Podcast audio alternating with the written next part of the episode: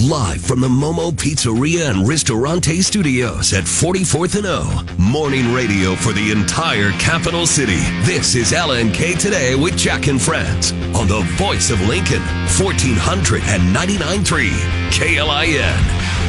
All right, greetings. Welcome in 75 degrees in the capital city on your Monday morning, August 21st, 2023.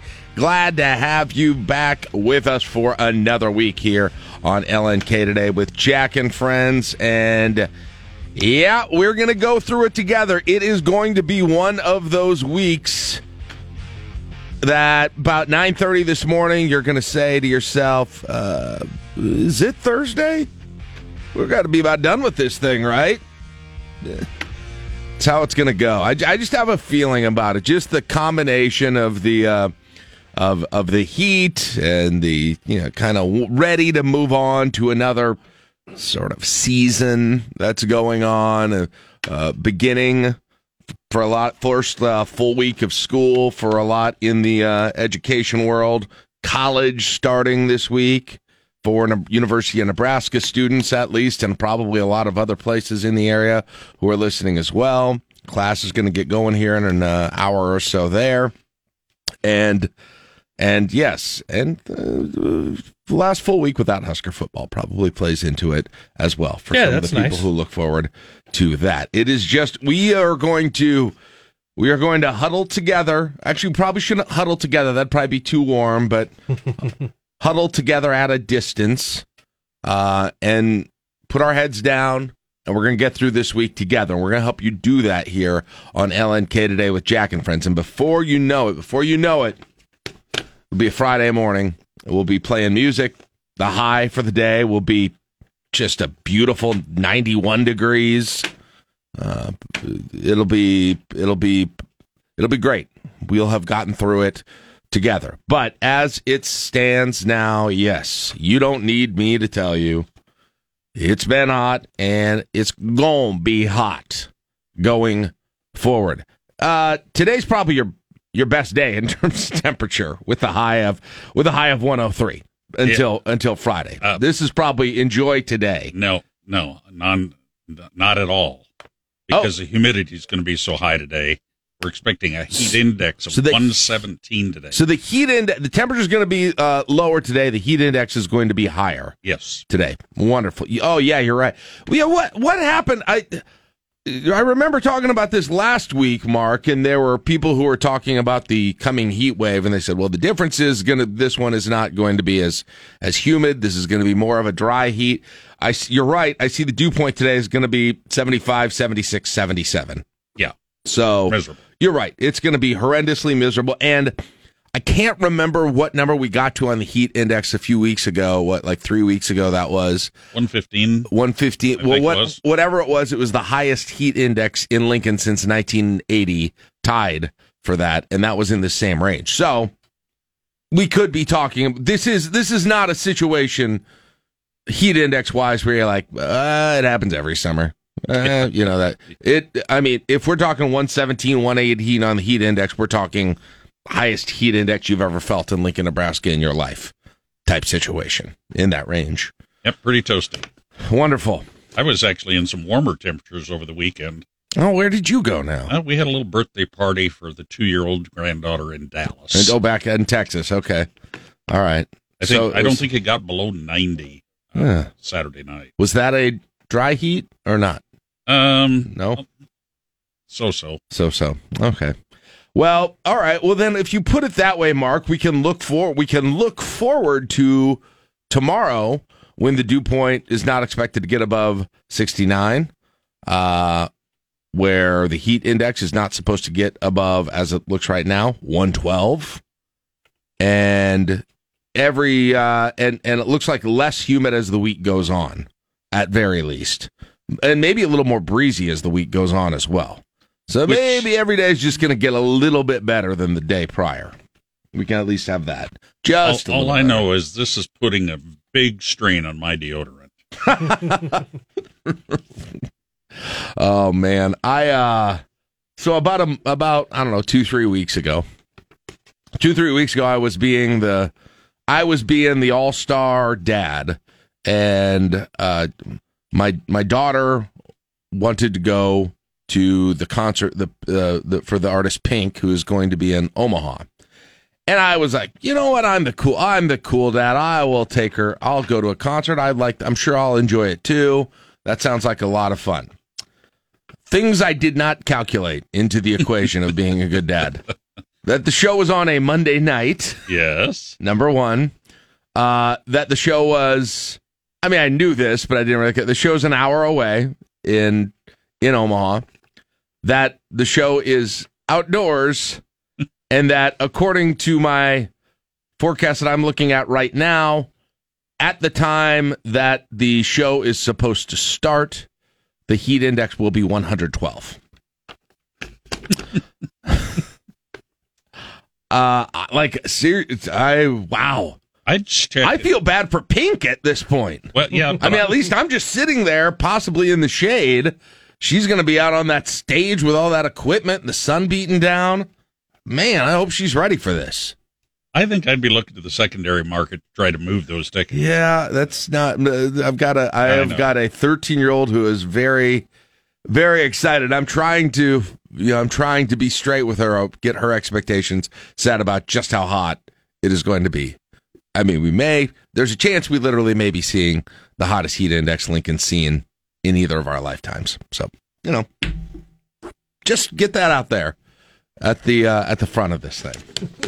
So I will be reporting tomorrow morning on if, if how you're, on if you're awake. If I'm, I've got to be awake. I don't get that. I would wish I had that choice, but I will not. So I will be reporting tomorrow morning on exactly how that goes going out there to uh, Omaha Charles Schwab Field where they have the where they have the College World Series. I've never been to a concert there. I don't think trying to remember. I don't think concerts I've ever seen, at the Chuck. Seen a concert, yeah, a concert at the Chuck. I don't. I haven't ever been to one of those concerts that that they done a few of them at Haymarket Park, even, but I don't think I don't think I've ever been to one of those why either. Would, so they do it there? Why not CHI Center? Um, it's I I don't. That's actually a good question. Is there is there more capacity? Is there a different kind of capacity at an outdoor place like that at Schwab? I'm not sure what the total capacity is there. I'll have to look that up but uh, maybe and maybe there's a allow. Let's see, Charles Schwab Field.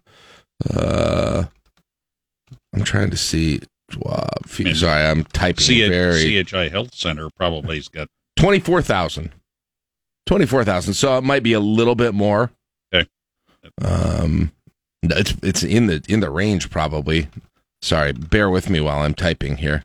Uh, and then CHI, yeah, seventeen thousand for CHI Health Center. Okay. That's why. So, or eighteen thousand, depending on how it's set up. You know, so. there'll, there'll, be fans so, and yeah. misters for Pink. There'll be. You know. Yeah, well, I know last night the Doobie Brothers were at Pinewood Bowl, and I actually didn't end up going to that. I didn't end up having tickets, but um, they, I know that their their rule for that was that you can bring in a uh, either a sealed water bottle or an empty water bottle that's clear, so everybody knows what beverage that you've got in it, and uh, and they would have water stands and they would fan misters and they would have those sorts of things. But they had a concert there, I think Saturday night too.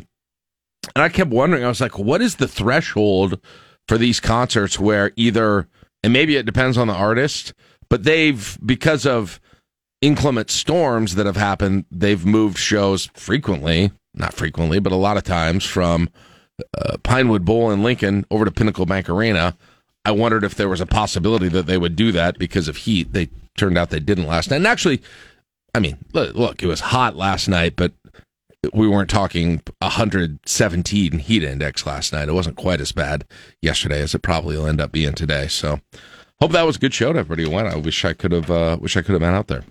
Um, all right, uh, I, I want to get more into this at 7:10 today, guys, but it uh it sounds like this whole new prison thing is going to get a lot of blowback. And I don't know if that matters in the end or not in terms of what happens. It probably doesn't. Um, but because I think the state knew that would come, and maybe that's perhaps part of the reason why they didn't go through a more extensive discussion and process like that. But just kind of taking the temperature this weekend, hearing, you know, a little bit what you reported there, doing some other reading as well there are, and this is not particularly surprising because this probably happens anytime that there's a prison, but there are a lot of people, um, a lot of people in Northeast Lincoln, fair amount of elected officials too, not at the state level, who are saying, "Hey, I really, really wish we had been involved in the discussion of this thing." beforehand. Well, it sounds like there was some city officials involved in the discussion initially because they refused to sell yes. land to them. That's now, a good point. That's a new that's that's something new apparently that we found out from the city that the state had asked to buy some city land. We don't know where. And it's not the land that they picked because that wasn't city land, but they had they had asked to buy city land and the city said no. Um, on that. That's about what we know about that exactly. Yeah. So I wonder where that was. I, I am I am sort of curious, but you're right. So the city knew this process was happening a few months ago because of that inquiry that they had gotten. Right. But um but yeah, you're hearing from um you know, you had the you had the clip from James Michael Bowers there. I've heard from various other whether it be residents or businesses that have an interest in that area of Northeast Lincoln and there's a there's there's frustration out there, but again, I think I think this is something that they they can do, right? I think I, I would think. I think this is something that they can do. They're not. It's not that they can't do it. I think there was just hey, given something that's going to be this impactful to a city and a part of a city, we wish there was a there was some more discussion that was going on about this. So, I, I, to be real honest, if they'd made up their mind, I don't know what discussion would have changed. But right, I, I I understand what you're right. I understand what you're saying. I understand why people would like to have had it too. Yes, um, but I th- that that's why I said at the very outset. You know, I don't know that it will likely even even the conversations that are going to happen now after the fact. It doesn't seem like it's probably going to change much. No, because I think this. Again, I think the state wants to want, really wants to use this location. Um, I think there's probably a reason. I think they probably didn't want to go through all the back and forth about it, and that was by design. And they are making sure that they've got the make sure they've got the the jurisdiction essentially to do something like this, and that they've got all their I's dotted and their T's crossed to make this work. The, so the proximity to I 80 will be a benefit. Uh, I'm sure there'll be some infrastructure upgrades, although the the East Beltway would be further east if if that ever comes to fruition. But just uh, being able to offer the the entire workforce at the penitentiary, which is what about 500 now, uh, they're not going to have to move. Right. Uh, that's a that's a huge part. Uh, it's got to have played a huge part in this equation. Yeah. I yeah I, I get and I don't know that's the interesting thing. Is there a location? Is there a location that, the, and I think they considered a lot of them. It'd be fascinating, Mark, to see all the places that they did consider. I saw one report that said they considered up to 70. Yeah, there, there were a lot. Yeah. There were a lot. And where they all were, I mean, I assume you had some that were part of, kind of more part of the Omaha Metro. Assume you had a handful that were part of the Lincoln Metro. Probably some that were somewhere in between as well, too. But is was there a spot that would have created? I think you're going to get obviously just because it's a prison. I think no matter where you're putting it, you're going to have right. nobody's going to be excited right. to see it. Right? If they're if it's in an area that they're close to or use. I always, or, I, just in the back of my mind, uh, I've often thought about something up north or west of the airport. Just simply the yeah. airport would be kind of a buffer from yeah. from. I mean, there's still development in those areas, but I just kind of I don't know why. Just yeah. thought that might be a possibility. And I, I, I do think there is some thought that that area to the east of there is going to be one of the most that northeast area is going to be one of the sort of if it isn't already one of the most significant areas of of development and expansion of the city over the next you know what 20 25 years as well um, well this could definitely change that and this could change that without a doubt without the, a doubt. The, the, one concern that I, saw in the Journal Star article was uh, somebody that uh, lives uh, in the Tecumseh area, and they talked about the light pollution at night. That it got all the way to Syracuse, is what it said. Oh, okay. yeah, yeah, yeah, from Tecumseh, for, far far enough away. That went along with that. So that's an interesting. That's an interesting one too.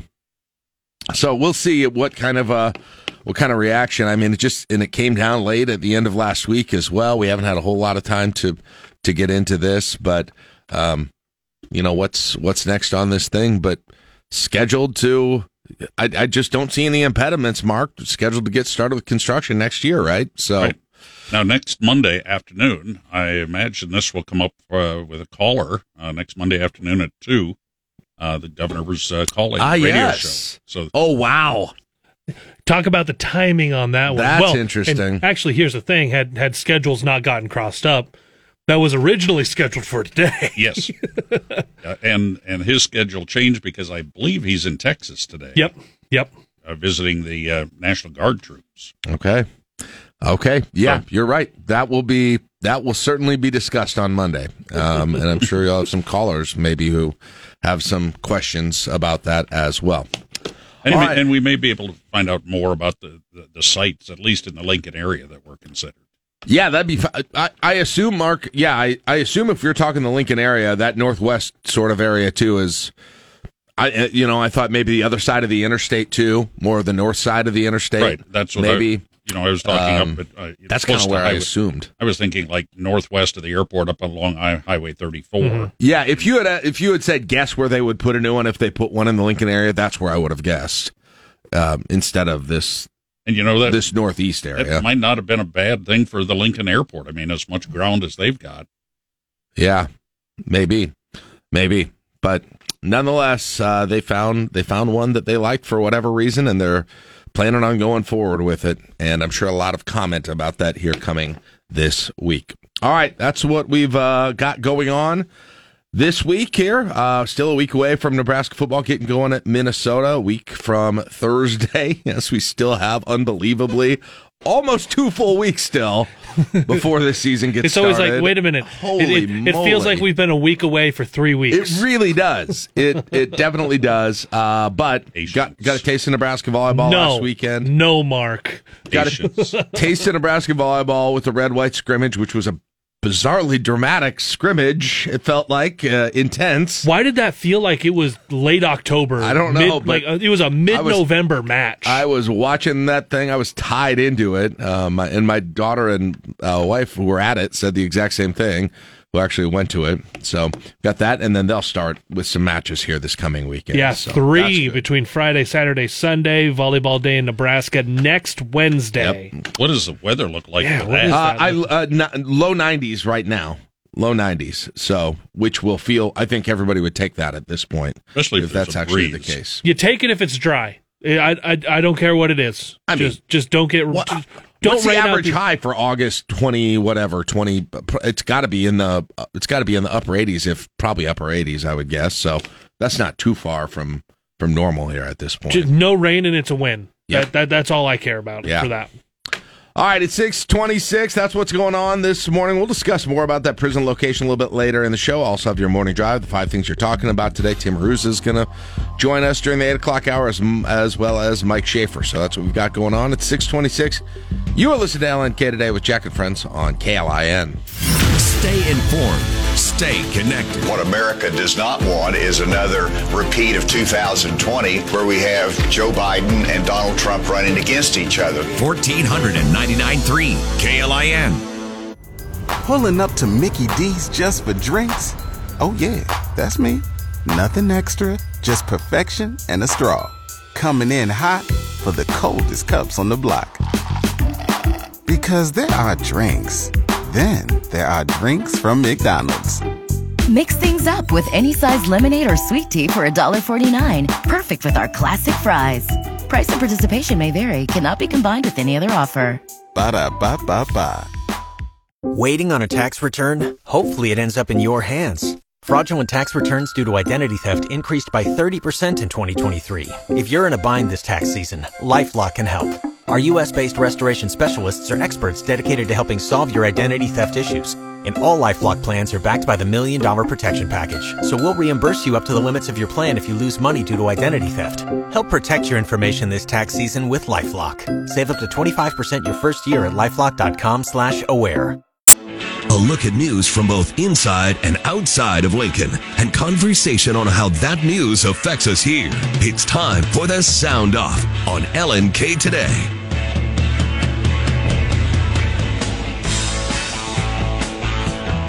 All right, 637. 76 degrees in the capital city. Uh, it looks like, Caleb, uh, many of the high school football teams in the area have decided to practice this morning Oh yeah. instead Oh, yeah. of the instead of the afternoon. I've seen uh, pictures under the lights already or with uh, Parkview Christian and with Lincoln East just on social media. So far, I'm sure there are others out there that are doing it as well. So well. I get, so- and and because my, well, my mom, I guess, my, oh, good job, dad, not being in school right now. It's like, there's, there's going to be those weird realizations that my dad is retired and he's not doing the thing. So I can't just say, my parents are teachers. Mm-hmm. My mom is still a teacher. And since it was my old high school, I still have them, have Loop City Public Schools followed on Facebook. I saw the messages yesterday. Cross country, and because they're co opted also between Arcadia and Loop City, cross country practice are in their own towns. They've just got their own running workout. They're not getting together as a whole team. Football, the bus left from Loop City at 5:30 this morning to go to Arcadia to practice before school. Man, man, like if you're you're a 14 year old, you're like, I, I don't, I was kind of unsure about going out for football, and then they got you on that bus at 5:30 to go get Yep. knocked around by some senior, Right. 20 minutes away. Right. Um, and, and and one of the things they're doing now. Have you heard about these wet globe uh, thermometer things that they're using now? Yeah, it's it's these these weather meters measure wet bulb globe temperature, was an index that um, that is used in different situations, and state athletic associations nationwide have implemented. Um, and so these meters that they actually have eliminates the guesswork on this whole thing. It's a measure of the heat stress in direct sunlight, which takes into account temperature, humidity, wind speed, sun angle, and cloud cover, which is different than heat index, which only considers temperature and humidity and is calculated for shady areas. So they've got so the, the NSAA has some rules about this whole thing Okay. um, on this thing, and if it's above eighty nine point seven, no outdoor activities. So they've they've either got either practices or contests have to be delayed or canceled until they get a lower wet bulb globe index on Interesting. this whole thing. So if it's above 89.7, National Weather Service is forecasting readings of over 92 this afternoon, 91 on Tuesday. This is this is an Omaha World Herald, Herald Uh-huh. article, so these are for Omaha. Might be worse in Lincoln um, on these things. And so if that happens, they can't go according to the rules. They can't go outside. They they, they can't do outdoor activities. So if there's a softball game scheduled, uh, if there's something like that, which I'm sure there probably are Yeah. over the course of the next few days, they're probably going to have some cancellations. I would think due to heat. Well, and, and the you see it dropping more than with the high at least from Thursday to Friday, dropping more than ten degrees. Right. So that that's potentially saving you some some high school football, but those guys may have been out there in the morning all week. Yes. And hey, a little bit of extra rest between that Thursday walkthrough, lighter practice. So yeah, that's why they're doing it on on this morning at some of these places is because they've got the because of the temperature now they're okay, but they may not be this afternoon. They may just not get to practice this afternoon according to those rules. So another uh, another sort of uh, casualty perhaps of a of a weather week with a lot of heat here in the capital city. All right, let's jump in to our sound off today. Uh, I you know I was saying it's a, it might be a little bit of a might be a little bit of a long week, but one of the things I guess, depending on how you look at it, you've got to look forward to, uh, or at least is kind of happening in the midweek, is the GOP presidential debate. Yes, that is uh, that's happening this weekend, uh, or excuse me, this Wednesday, I should say, and we now know for sure. It looked like this was going to be the case, but now we know for sure one podium up there is going to be empty. Former President Trump made it official Sunday he will not be on the Republican debate stage in Milwaukee this Wednesday. He posted on his Truth social media site, The public knows who I am and what a successful presidency I had. I will therefore not be doing the debates. A spokesman didn't immediately clarify whether he plans to boycott every primary debate. Fellow candidate, former New Jersey Governor Chris Christie's been accusing the former president of lacking the guts to show up. Jill Nato, Fox News. All right. Um, yeah, I saw some some of his some of the people out there were still hoping that he changed his mind at the last minute, but I assume that that's not going to happen. I, Well, yeah, because it, it'd get more eyeballs on it if he's there. so those who have definitely qualified are uh, Burgum, Christie, DeSantis, Haley, Pence, Ramaswamy, Tim Scott. Seven of them. Uh, Trump obviously would qualify, but if he's not in there, uh, you can probably add Asa Hutchinson to the qualified candidate. They've got to actually verify his donor numbers still, so you might have an eighth with him, and that might would might happen a little bit later today. Then there are two other candidates who say they've met the numbers, but it's not been corroborated by the RNC. So that would be Francis Suarez of Miami and businessman uh, Perry Johnson. And so those two say they're in at there. And it sounds like on Johnson's qualifi- qualification, it depends on where some specific polls count or don't count on this thing. Same with Suarez. What exact poll are we talking about this here at this point? And so you are, I mean, 48 hours and change from this debate happening. And Suarez and Perry Johnson, to some degree, Asa Hutchinson still don't know if they're going to be there. But it'd be the difference between what, seven and 10 people on the debate stage. You're going to probably have, I assume. I assume that's the beginning and the end of the um, the people who may be there. So just to give you an idea of how many people are going to be up there. But without Trump, it, it, it's seven and ten. It's going to have a significant lower viewing total than it would have had.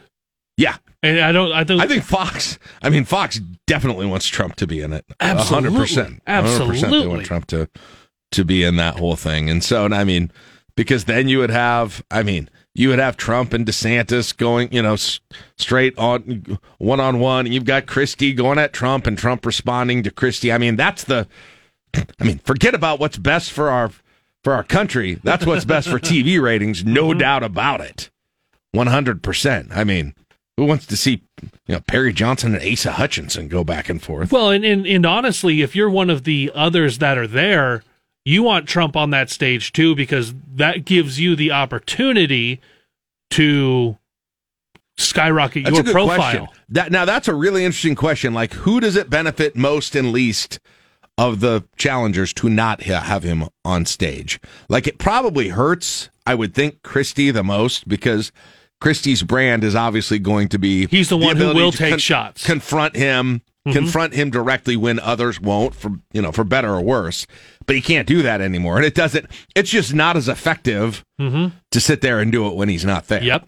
even though he probably still will be about about the only person doing that. There might be others, but who benefits the most from him not? My guess is who benefits the most is probably like the Haleys and the Tim Scotts of the world, Mm-hmm. Who aren't maybe have been, would have been more buried. probably yeah, who probably weren't going to get too involved in any in any fracases that would have happened uh, at at the front. You know, you you think about a NASCAR race, you got crazy stuff happening up at the front. You just kind of sit back and wait until until they all uh, wipe each other out and you pull ahead. That's I kind of think where Scott and Haley in particular are behind that front group, and I don't mean front in the polls, but just front in terms of the noise at the debate with DeSantis and Trump and Chris Christie, probably. But we'll see. Oh yeah, Will Hurd is the other can. I don't know if he's close or not. I, I Perry Johnson's making it, and I got to figure Will Hurd probably would too, but I don't really know. All right, so that is your your update there. Let's get uh let's get an update. Man, can can you believe where where this tropical storm is hitting in the country? You don't see this too often, do you? Um I mean where you're talking about some of the flooding warnings extending to Phoenix? Like all the when they show the big thing, it's a little further away. Did you see the- video the of Dodger on this. Stadium? Yeah, it was uh, was that actual standing water at Dodger Stadium? I couldn't tell if it was Yeah, that or if all- it was an around it, yeah. optical illusion.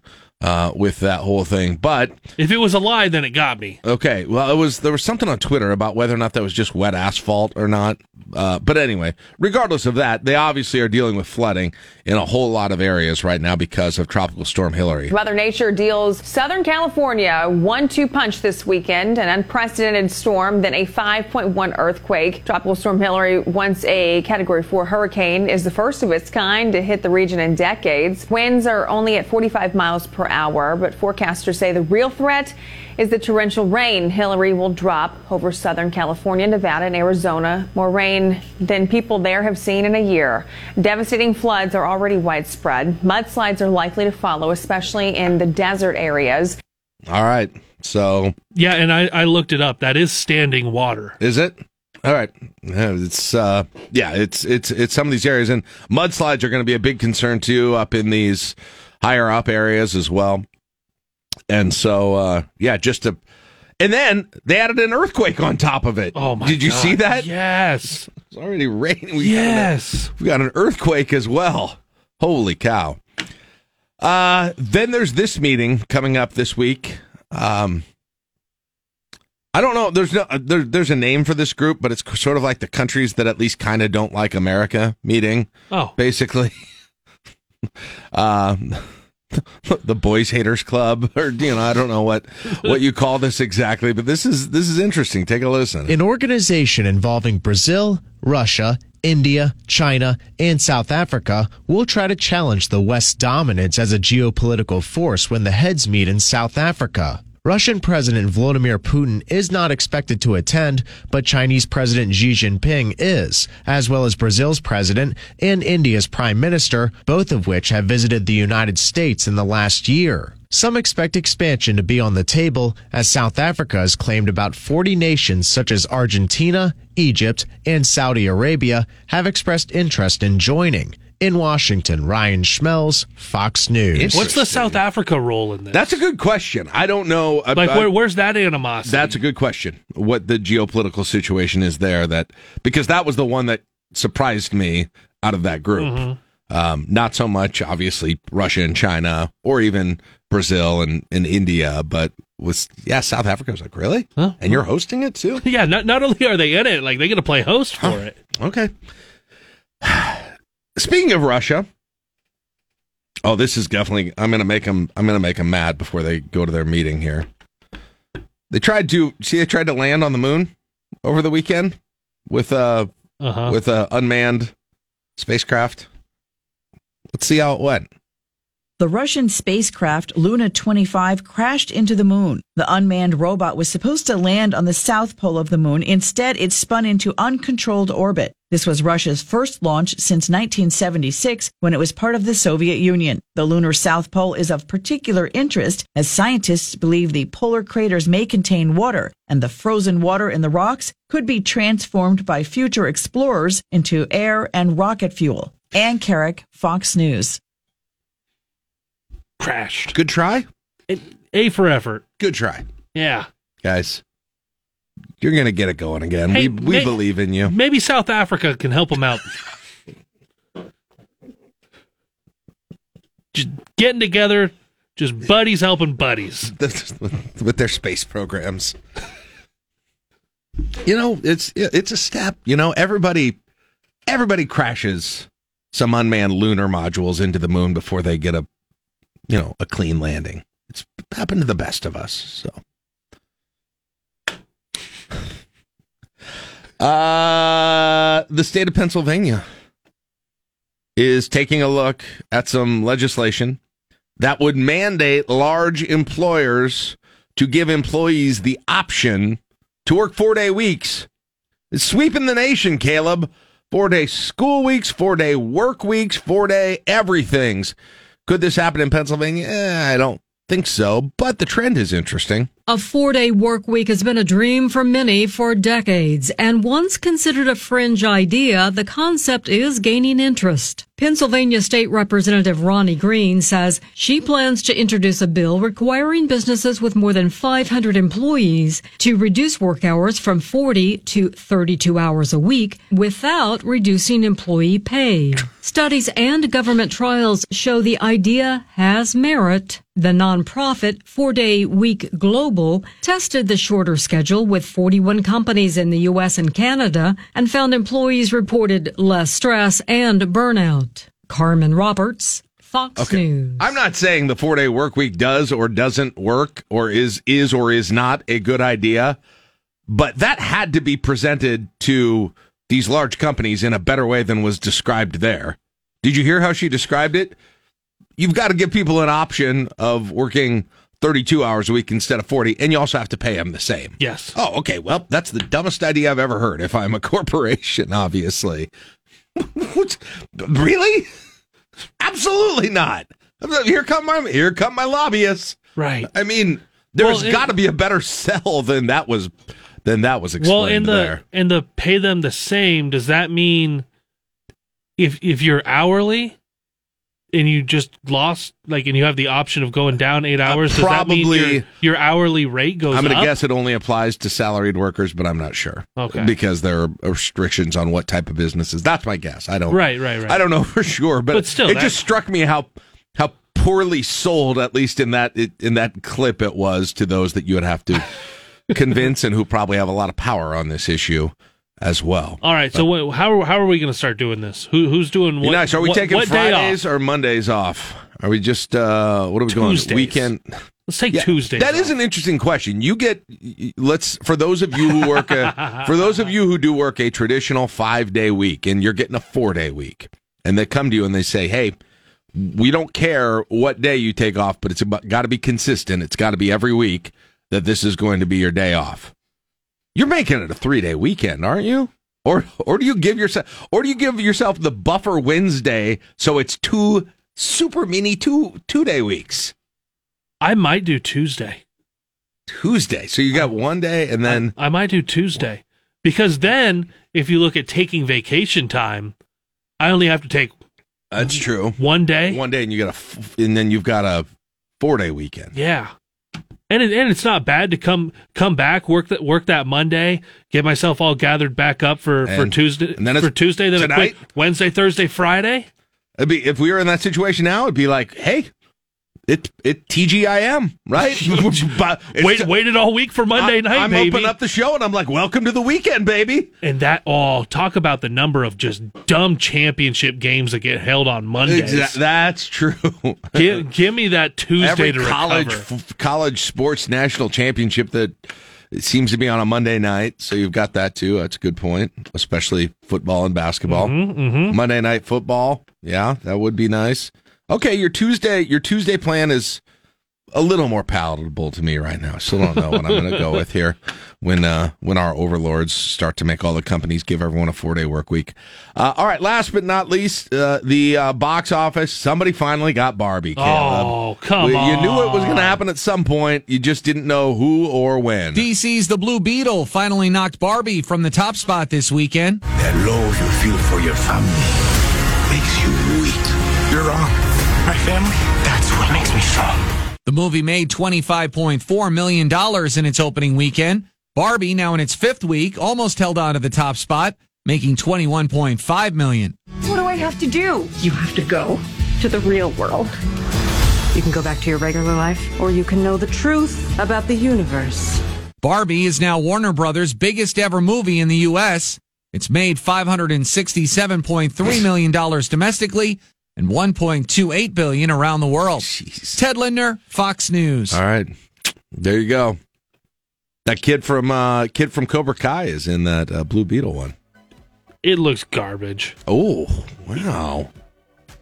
It just Strong it doesn't there. look good because I went and I saw Barbie by myself. I had to text my wife through the through the trailers because what do you do when you're there with someone? Hey, that looks good. Yeah. Or ah, I don't know about that. Or ooh, hey, hey, I've seen this. Like, watch this. You're gonna know this person. I had to text her through all of it. As soon as Blue Beetle came up, I went, "It's garbage." She texted back, thought the same thing. All right, it's 656. We'll take a break. It's LNK today with Jack and Friends on KLIN. When you're thinking Huskers, Intercepted at the 15, and the Huskers have it inside the red zone. think 1499.3 KLIN. You're listening to LNK Today with Jack and Friends on 1499.3 KLIN. All right, 76 degrees in the capital city. On our way to a very hot, humid one, potentially record breaking heat indices today in the capital city, so be aware of that. Uh, coming up during the 7 o'clock hour, a little bit more reaction to the state's announcement that they'll be building a new prison in Northeast Lincoln was hot and heavy over the weekend. We'll get into those discussions and what they mean. Also, count down the five things you are going to be talking about today with the morning drive. A little bit later on the show, Tim Hruza joins us, talk Nebraska news and politics, and Mike Schaefer gets us ready for the final full week of Nebraska football practice leading up to that Minnesota game. At 7 o'clock on KLIN Lincoln. Pulling up to Mickey D's just for drinks? Oh, yeah, that's me. Nothing extra, just perfection and a straw. Coming in hot for the coldest cups on the block. Because there are drinks, then there are drinks from McDonald's. Mix things up with any size lemonade or sweet tea for $1.49. Perfect with our classic fries. Price and participation may vary, cannot be combined with any other offer. Ba da ba ba ba. Join us today during the Jeep Celebration event. Right now, get 20% below MSRP for an average of 15178 under MSRP on the purchase of a 2023 Jeep Grand Cherokee Overland 4xE or Summit 4xE. Not compatible with lease offers or with any other consumer incentive offers. 15,178 average based on 20% below average MSRP from all 2023 Grand Cherokee Overland 4xE and Summit 4xE models in dealer stock. Residency restrictions apply. Take retail delivery from dealer stock by 4-1. Jeep is a registered trademark. 479 1414. That's a quick check of your time saver traffic.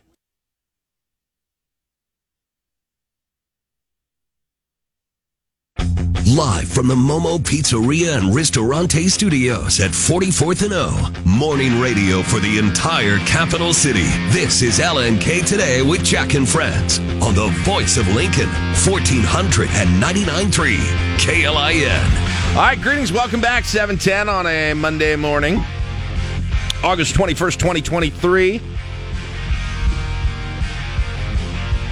You know, if I were a more overprotective helicopter parent, what I'd be, be doing right now? Hey, son, first day of school. You up yet? I know you got a class. I, I warned you about signing up for classes at 8 or 8.30. I, I appreciated the mentality that you wanted to take with that. But day one, day one, here we go. This is the new reality. So Some of my favorite classes were those that the way they were timed hit where it was like I have to bring I have to bring food to class. Like because there were some that I, I remember having a speech class and it was eight a.m. and I would have morning workouts.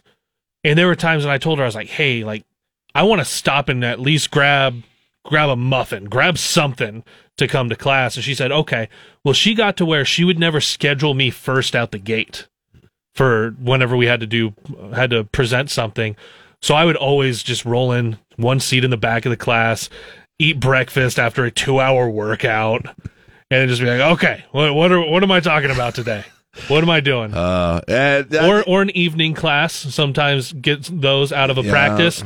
Go through the the campus Pizza Hut, grab two of those little personal pan pizzas, just smell up the room. ha- hammer Jeez. that while we sit in there in the evening class. I guess today, t- first day shouldn't be. First day should be a relatively easy day. Syllabus. I'm uh, those days when you get to uh, when you get to January and February on campus, and it's uh, it's still completely dark, and it's about ten below instead of 110, Mhm. and yeah, and the bed sounds very very good. So today shouldn't be the hard day, right? Today should be the easy day. I shouldn't be worrying at all about Right. today. Yeah, and especially I guess right now is where you definitely want if you had to pick anything any time of day for a class this week, 8 a.m. is probably the one. Yeah. Like compared to, well, I have this 1:30 class. Oh, you're walking to it? Yeah, That doesn't that's sound true. great. Today, yeah, I don't know if it's eight or eight thirty, but regardless, so Wake But up. I'm not. But like I said, I am not a helicopter parent, especially after my You want us to all message him? my after my. I guess in Nebraska, not an adult till he's nineteen, which he almost is, but still not not technically an an adult. So, best of luck to all of the new. Uh, we already had we had schools getting in session. I think they're pretty much mostly in session in the listening area right now for K through twelve. Uh, but I know there are a lot of colleges getting in session, including the University of Nebraska Lincoln today. So, best of luck to all those university students and professors and staff. And we are back humming on the UNL campus now at this point. I got some small town people mad at me over the weekend. How's that? Did you see that? Did you make a you made a you made a reference about the I don't know I can't remember what it was. I'll just, let you say it. Just uh, because UNL classes were starting and you had a lot of people helping finish move everybody in, so they're making they're making target runs and and grocery runs. I just made fun of them the inability to to navigate a town larger than one stoplight. yeah. And that, that- You- that's what I said. And, and mostly that this this stemmed from pulling into a Target parking lot and some lady with a vehicle bigger than anything I will ever drive. 22 county plates, by the way. Yeah. Hammered the gas to back out of a spot. I'm like, did you even look? So like I hit my brakes and I backed up and I just waved. I was like, you back up. Like I've got the time. You're clearly in a hurry.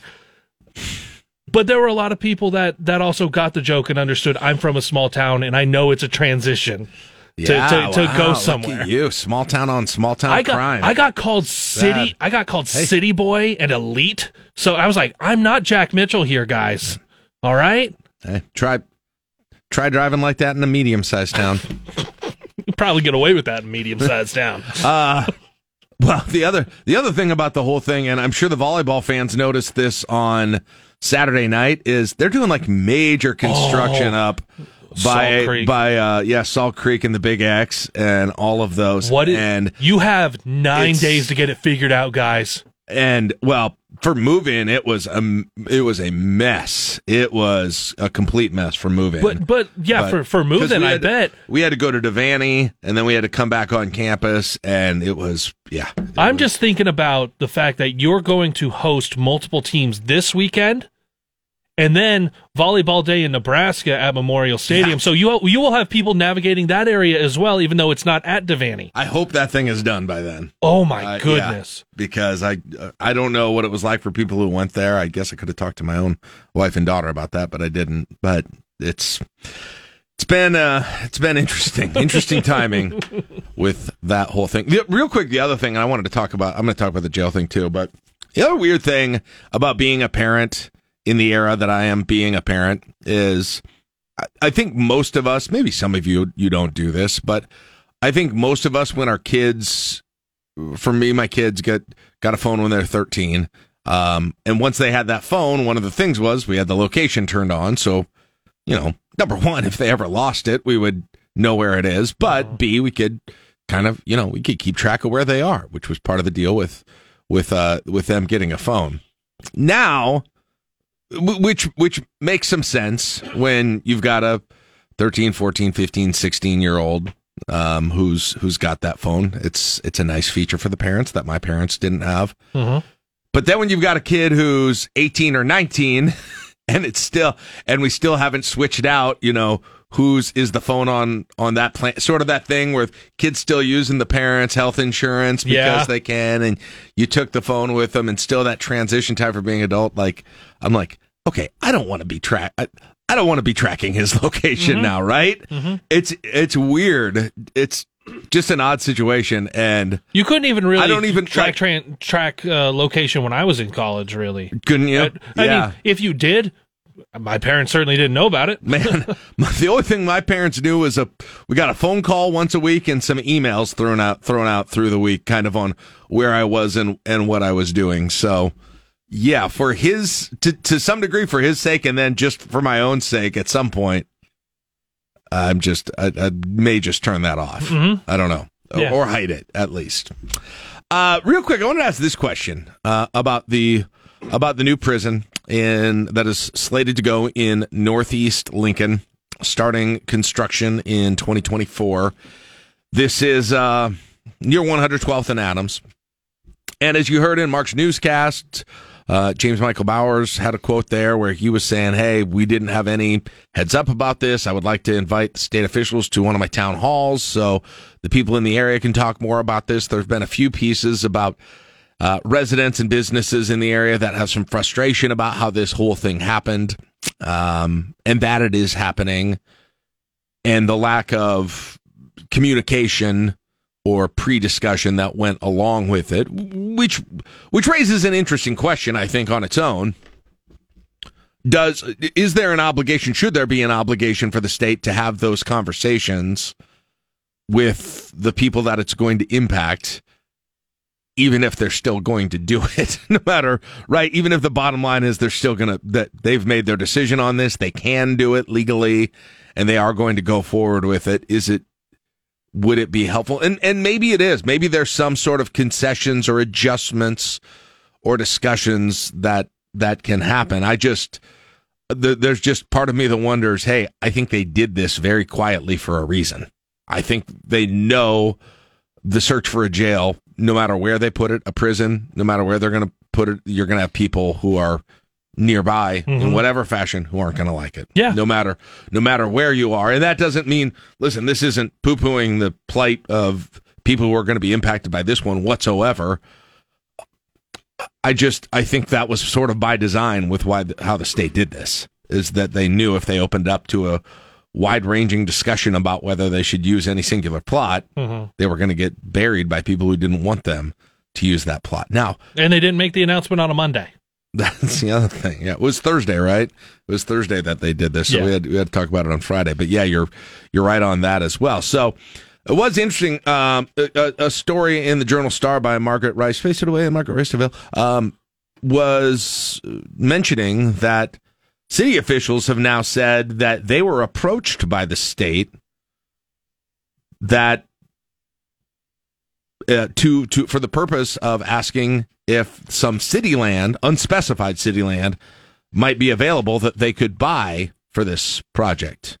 Um, city officials, according to the story, said they didn't want to lose that land for future uh, for future growth, and and more generally, just didn't want the prison in Lincoln. And so they said, no, we're not, we're not going to give you, we want this property. We're not giving up this property. This is one way that we can kind of control this whole thing. Um, and they then, according this is according to uh, Margaret Rice's article and T.J. McDowell, who's on the mayor's staff, said we wanted to be uh, involved in future decisions as well. And then they said, but the next thing they heard was on Thursday when the mm-hmm. announcement was happening that it was coming into Northeast Lincoln, which makes me wonder. I, I don't know where the city plot was, for some reason I have a I'm not familiar enough with what the city owns and doesn't own. So maybe there's somebody who does better than I do. Uh, you feel like you could probably identify some of the areas that would be candidates for this thing. I always assumed if they were looking at Lincoln, the areas they were going to focus on would be kind of north of the interstate. Uh, I just had a, a okay. I had a guess that that was, and I was wrong, obviously, on this thing. But I wonder if that's where that this city land that they were talking about was. And I also wonder if now that the state has gone ahead and picked out this area in Northeast Lincoln, 112th and Adams. If the city would like to go back and say, hey, you know what? Whatever that first plot of land was, that actually, maybe that was a bet. If we're going in Lincoln no matter what, then maybe we should have done that plan. I don't know if they'll they'll feel that way at all. I mean, I just it, it's hard to know without knowing exactly where that plot of land was, how it interacts with development. Wait, 112th and that's that's not that far from like Lancaster Event Center. No.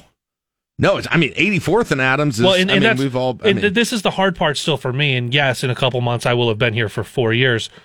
I don't I can't I don't my mind doesn't visualize exactly where places are yeah. when I hear them until I look at a map. Well, you probably haven't driven unless And that's also a spot I don't drive a lot too. So right. you're you're right. You you haven't been on 100 well you you know, you've been on Adam but you probably haven't been on um, 112th Street. No, we, we close it off at 84th to go over to the uh, Mahoney Dog Run. Right. So that's that that that kind of gives you an idea of of where it is there. Yeah, you go down you go down to 84th Street and then you you're very familiar with the area that we're talking about. You know, pretty close to the Walmart. Yeah. Um that that that 84th and Adams like there's a that scooters drive through is there on 84th and Adams. So if you took a right there, um if you took it east there, you would you would drive up to 112th Street.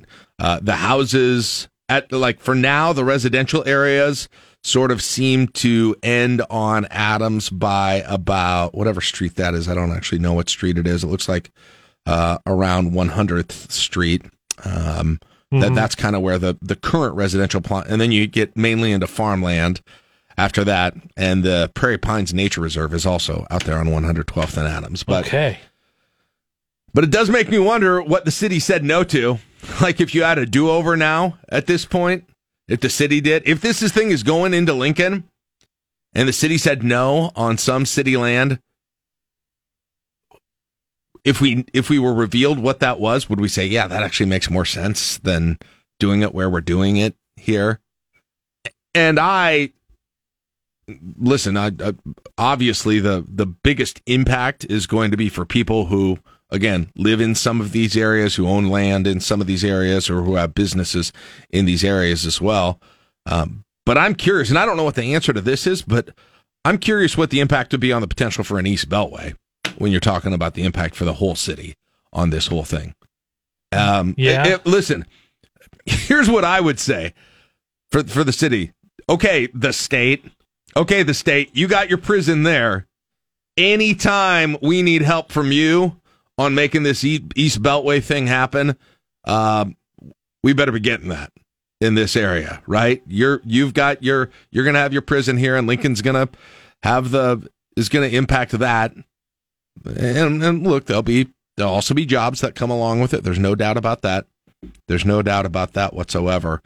But I think any help that's needed on the East Beltway that can be given now, hopefully, is from the state's perspective, is is there as much as possible. And I probably missed it, but what what's the expected growth for the city with that going up there? Is it is it further grow around the prison, or is it Well, I don't know. the Now, city decides it wants know. to the city decides it wants to just develop elsewhere?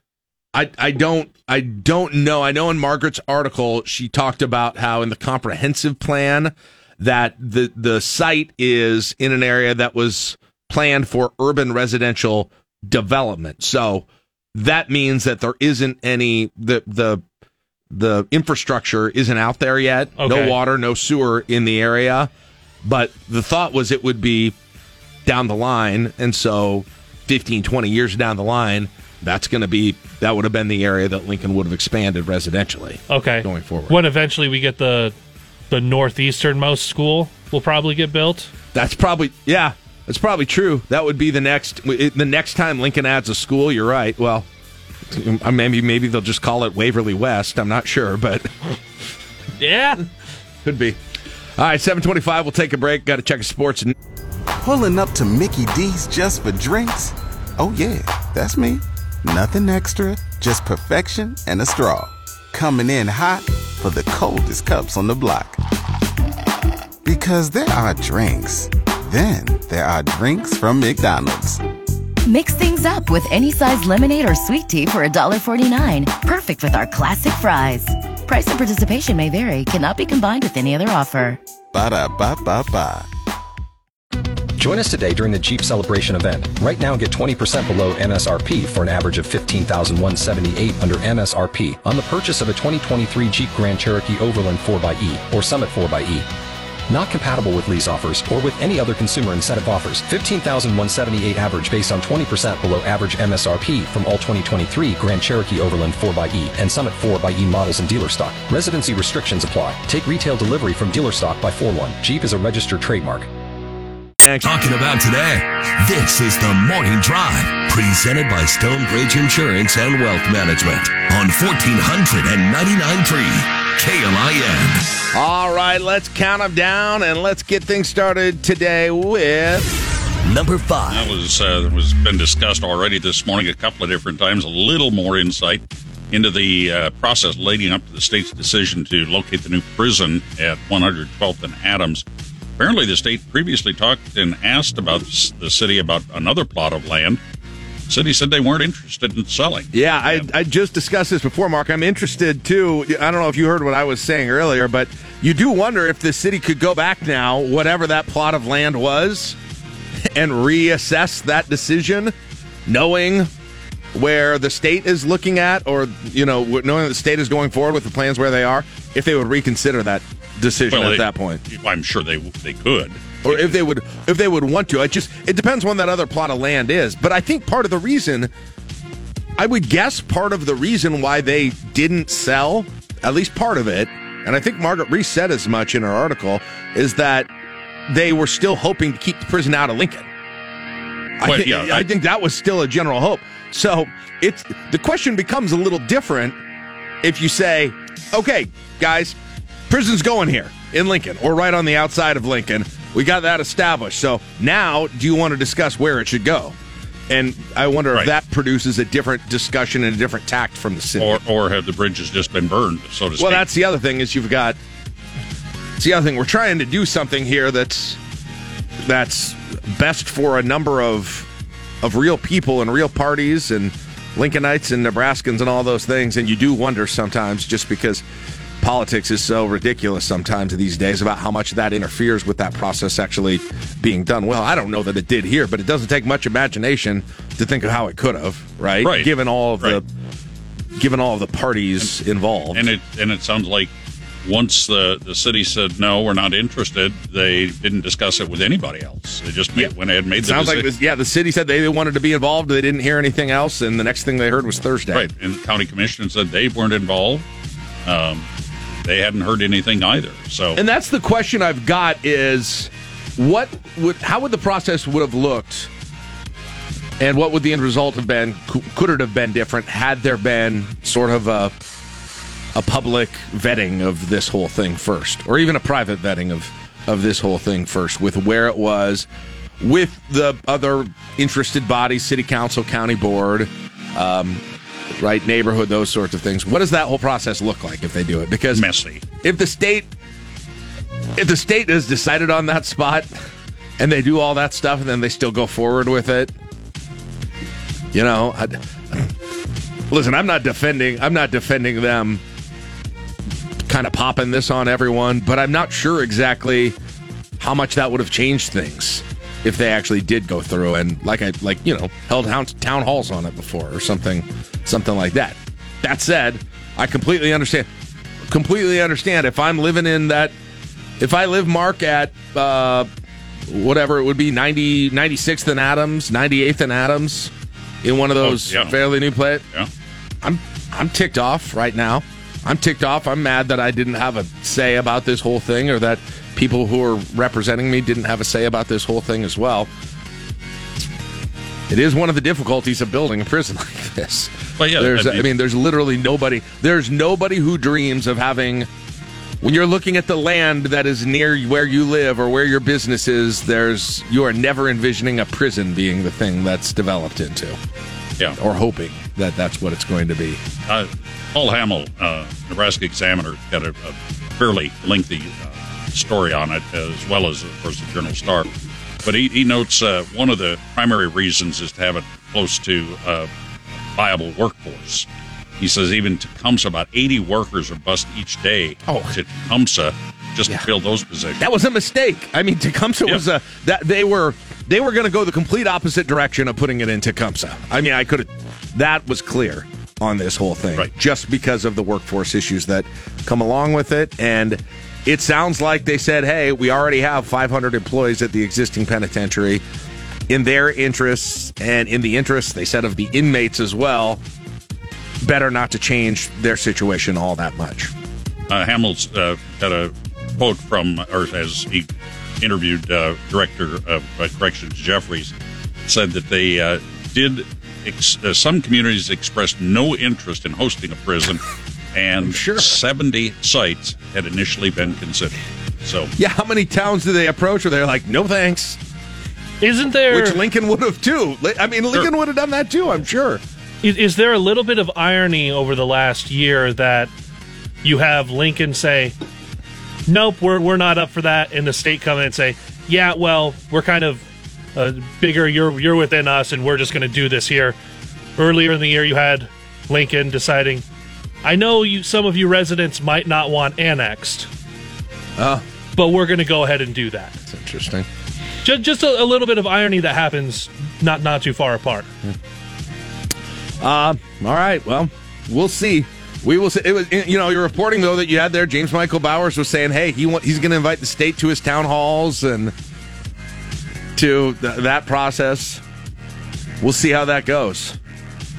And I just don't know what can be Im- uh, impacted anymore about it. No, if the I mean, maybe it comes down to just mitigating whatever impacts that it's got while you're doing construction and while it happens. And, and like you were talking, about things like light pollution that were discussed are the ways that you can mitigate the and, impact. And is there a buffer area around it? I mean, you got to you got to look at all the, the things that go into that type of structure.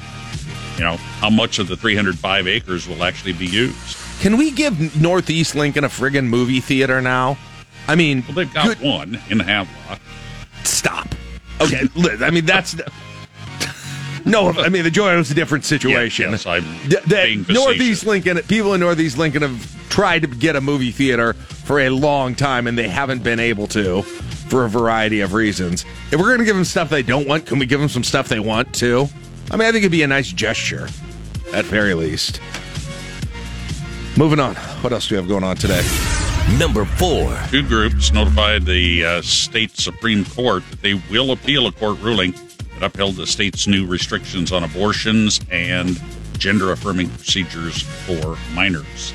The actual appeal hasn't been filed, but Planned Parenthood of the North Central states that every person deserves the freedom to control their body, health, and future, and that it shouldn't be determined by your zip code. That may or may not be true, but that's not the question being asked in the case.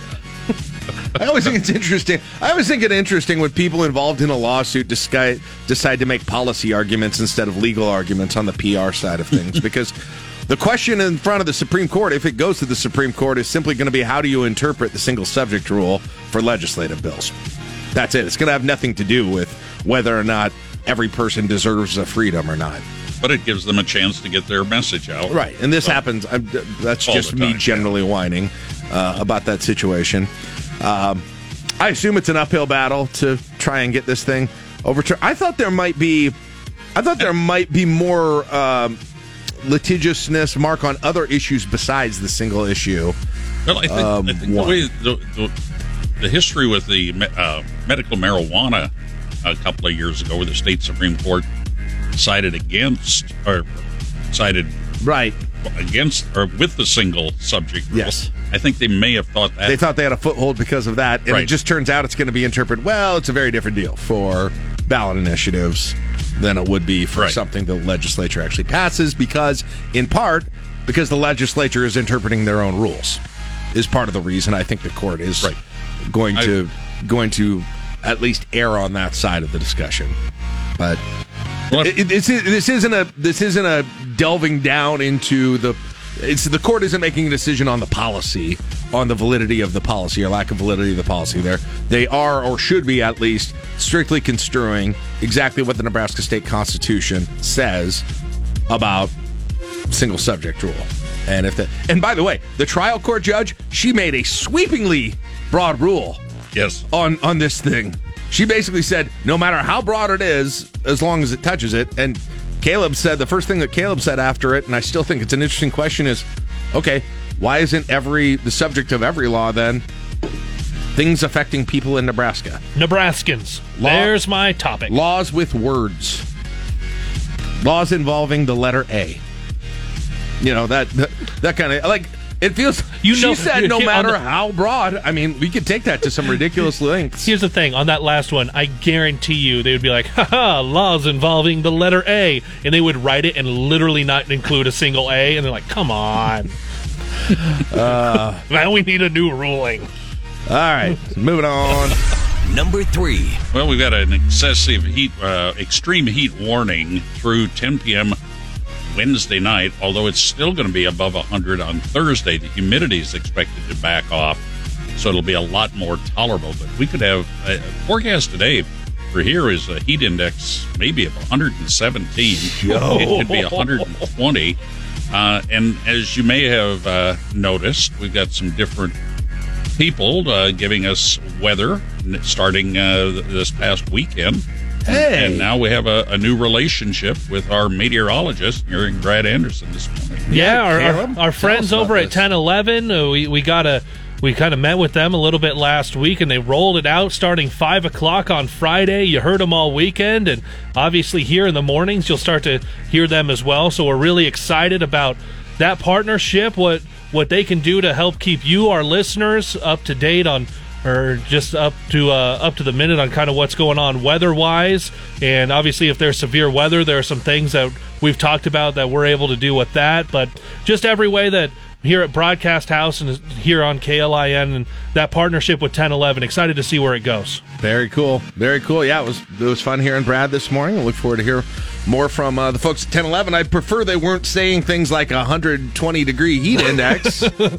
Honestly, it's a heck of a week to start, but Well, don't ask him to talk about the dome right away. Look, yeah. And by the way, for the, the, the on the temperature end of it, uh, if it gets to 105, 106, we're still a long ways away from the highest ever, hottest ever days in Lincoln. To get in the top uh, about 15, you've got to be in the 100 teens to even get there.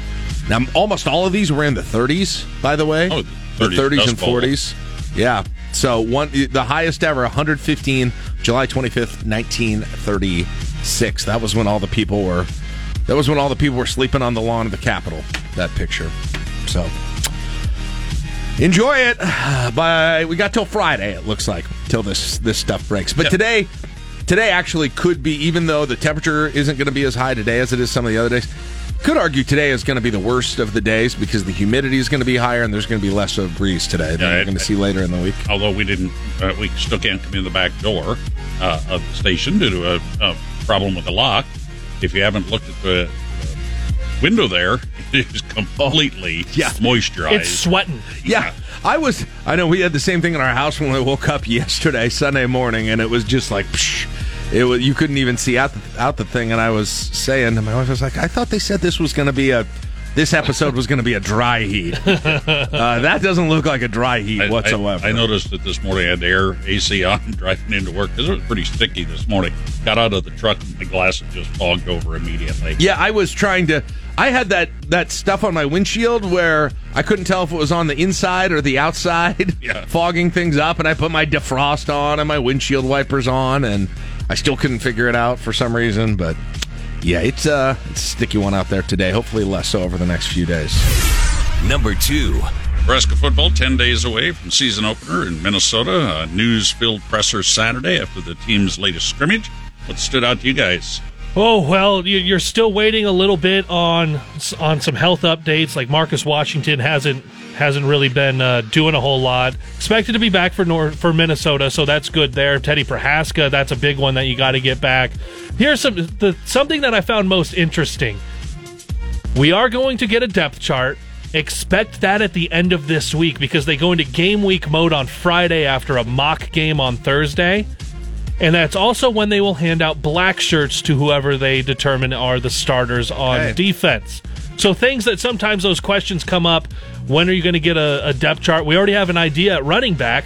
Gabe Ervin, RB one, up there, and then uh, Anthony Grant can work himself into some more carries. He almost had a thousand yards a year ago, but apparently he's been fumbling the ball a little bit in practice. And, and Rahmir Johnson, good third down back that Rhule says has got some NFL potential with what he's able to do out of the backfield. Uh, it'll be interesting to see if they really stick to kind of going the bell cow thing with Ervin because that hasn't happened. To, it- when you've had the guys, the history, and I know it's not been Matt Rhule's history necessarily, but Nebraska's bounced around at running backs seemingly forever. And is this somebody where they're going to say, hey, this is our guy, this is who we're going to stick with, not necessarily ride the hot hand, but because I, I can't imagine, you know, if Ervin would ever get in a place where he would fumble or he just is ineffective, it's going to be hard not to say, you know what? I know you were fumbling during spring ball, Anthony, but why don't you go out there and give it a shot? Yeah, let's or in, in fall ball, I should say. I mean, we watched him destroy guys. Yeah. As long as he was getting going north south, not so much east west, sideline to sideline. But when when you think back, okay, bell cows, who's the guy was a little bit Dedrick Mills? Yeah, a in little bit. 2020, A little bit. especially when you got to that Rutgers game in December. Mm-hmm. Yeah. Uh, it'd be nice if they had that. I'm be, I mean, it'd be great if Ervin can get up there and, and get a thousand yards rushing and get a lot and be putting up a lot of carries in, in a game. That would be great. Bell cow with with uh, with Gabe Ervin, a little bit of a breather, a change of pace with with uh, with Grant, and then Rahmir Johnson. When that- you, you want someone who's going to get a little bit of passing game, kind of just do a little bit more juking and dancing back there. Third down back. Yep. All right, moving on. Number one. Nebraska City going to celebrate the transfer of the bronze statue of J. Sterling Morton, founder of Arbor Day, today. Uh, that takes place at noon at the Morton James Public Library. The statue has been displayed for 80 years in U.S. Capitol's Statuary Hall. But uh, moving back to, or coming now to Nebraska City after uh, change in the Nebraska statue. I did not know it had been that long that it had been there. 80 years. didn't I- either. Huh. That's uh, that's interesting. Statuary Hall, by the way, if you ever go to to uh, Washington D.C. on a trip, that is uh, one of the one of the very cool places I think to to visit there. And Willa Cather there now, right? Yes, For and, Nebraska. and uh, Chief Standing. Yes. Yep. So there you go. All right. Well, I'll see. Uh, maybe I'll check out the new statue. Uh, at the time of year where I'm usually going to Nebraska City is when the apples are happening. Ooh, yeah. when that, or September, October. Look at you. A little little Lied Lodge action. A little little little little those apple donuts that they got at that one place. Oh, those you, man. did, you just got me excited for uh, For fall? For, fall. Oh yeah, you get in, you get into the apple picking. You get into a little bit of uh, some of the pumpkin places. Oh my oh, goodness! That yeah. one, that one orchard. I don't know. I can't think of the name of it, but they the donuts that the, the apple donuts they've got there, and you get them and they're hot. It is. I'll say it. Best donut I've ever had in my life. Ooh, one of the best things I've ever eaten in my life. Oh wow. Okay. Yep. Yep. All right. See you when it's crisp, Nebraska City. 755. That's it for your morning drive brought to you by Stone Ridge Insurance and Wealth Management on KLIN. The Matt Rhule era begins next week in Minnesota. Hear every game on 1499.3 KLIN and see a full schedule at KLIN.com. Pulling up to Mickey D's just for drinks? Oh, yeah, that's me. Nothing extra, just perfection and a straw. Coming in hot for the coldest cups on the block. Because there are drinks, then there are drinks from McDonald's. Mix things up with any size lemonade or sweet tea for $1.49. Perfect with our classic fries. Price and participation may vary, cannot be combined with any other offer. Ba da ba ba ba. Join us today during the Jeep Celebration event. Right now, get 20% below MSRP for an average of 15178 under MSRP on the purchase of a 2023 Jeep Grand Cherokee Overland 4xE or Summit 4xE. Not compatible with lease offers or with any other consumer incentive offers. 15,178 average based on 20% below average MSRP from all 2023 Grand Cherokee Overland 4xE and Summit 4xE models in dealer stock. Residency restrictions apply. Take retail delivery from dealer stock by 4-1. Jeep is a registered trademark. Live from the Momo Pizzeria and Ristorante Studios at 44th and O. Morning radio for the entire capital city. This is LNK Today with Jack and Friends on the voice of Lincoln, 1499.3 KLIN. I'd start walking your way, you start walking mine. We meet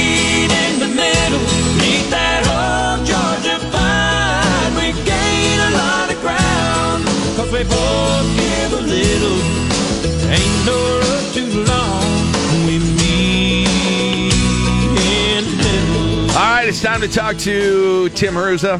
Get his expertise, opinions, and thoughts about things going on in the world of Nebraska, news and politics. Good morning, Tim. How you doing today? I'm doing well, Jack. How are you? Just just looking forward to the weather, enjoying the weather. You know, just soaking Yeah, it in, yeah. having fun. It was what was it like th- three, four weeks ago? We were talking about the people sleeping on the uh, on the grass at the state capitol. Think we might maybe this is the week that we have the repeat of that. I'm not sure. Yeah, I I take back every word I said about the you know train we were on in July of sub 100 degree heat. and, I, and how anomalous that was. Yeah. I spent a lot of time outdoors on Saturday, and oh my goodness. Yeah. Ugh. Yep. I don't know. It's going to be. And it's going to be worse. couple of days It's going to be worse. outside. Hey, I'm going to be at a Pink concert tonight in Omaha. and by the outdoor Actually- outdoor concert. Oh, it's outdoors. Yeah, it's at Charles Schwab Field. Oh, no, no, no, no. no. It's not. That would be a that would be a different kind of feeling going into it, but no. But you know, Oh, at, least I'm not pink enough to be dangling up at the top of that place in the 110 degree heat, so that's good. Uh, That's going to be a night. Big news the end of last week on the jail. Kind of for I mean, I think a lot of people felt kind of out of out of nowhere that they didn't know that the train was this far down the tracks on this issue, even if they had some sense that it was being worked on in the background. But it, it maybe it made me think, Tim, should I have always realized? Should we have al- always realized that this thing was going to end up in Lincoln? Like, was that was that there obvious, and and maybe I and others didn't see that along the process? I think that's an interesting question to start with because that's honestly, you know, you get the news on Friday, um, it starts to kind of circulate, have some conversations over the weekend, and have some time to think about it. And that's honestly where my head's gone, Jack, which is like, look, you're going to replace a prison that is located in the city of Lincoln with another, you know, high level maximum security facility and, you're, and they're going to decommission or take that one offline to a certain extent. I don't know if they'll use parts of it or what, but they're going to take that one offline. Why would you necessarily move it to?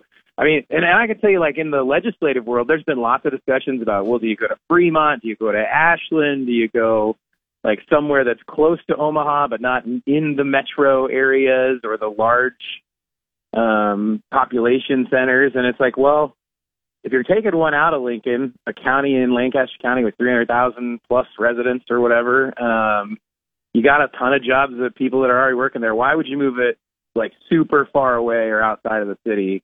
And I think that's probably an interesting starting point. There's some, honestly, Jack, I don't like the decision. Let me be clear there. I I, I don't like that. It, I don't like the place that it's located in, but I do think that it probably comes back to yeah, got to have it within striking distance of the city of Lincoln, where you got hundreds of employees that work out at at uh, the penitentiary already.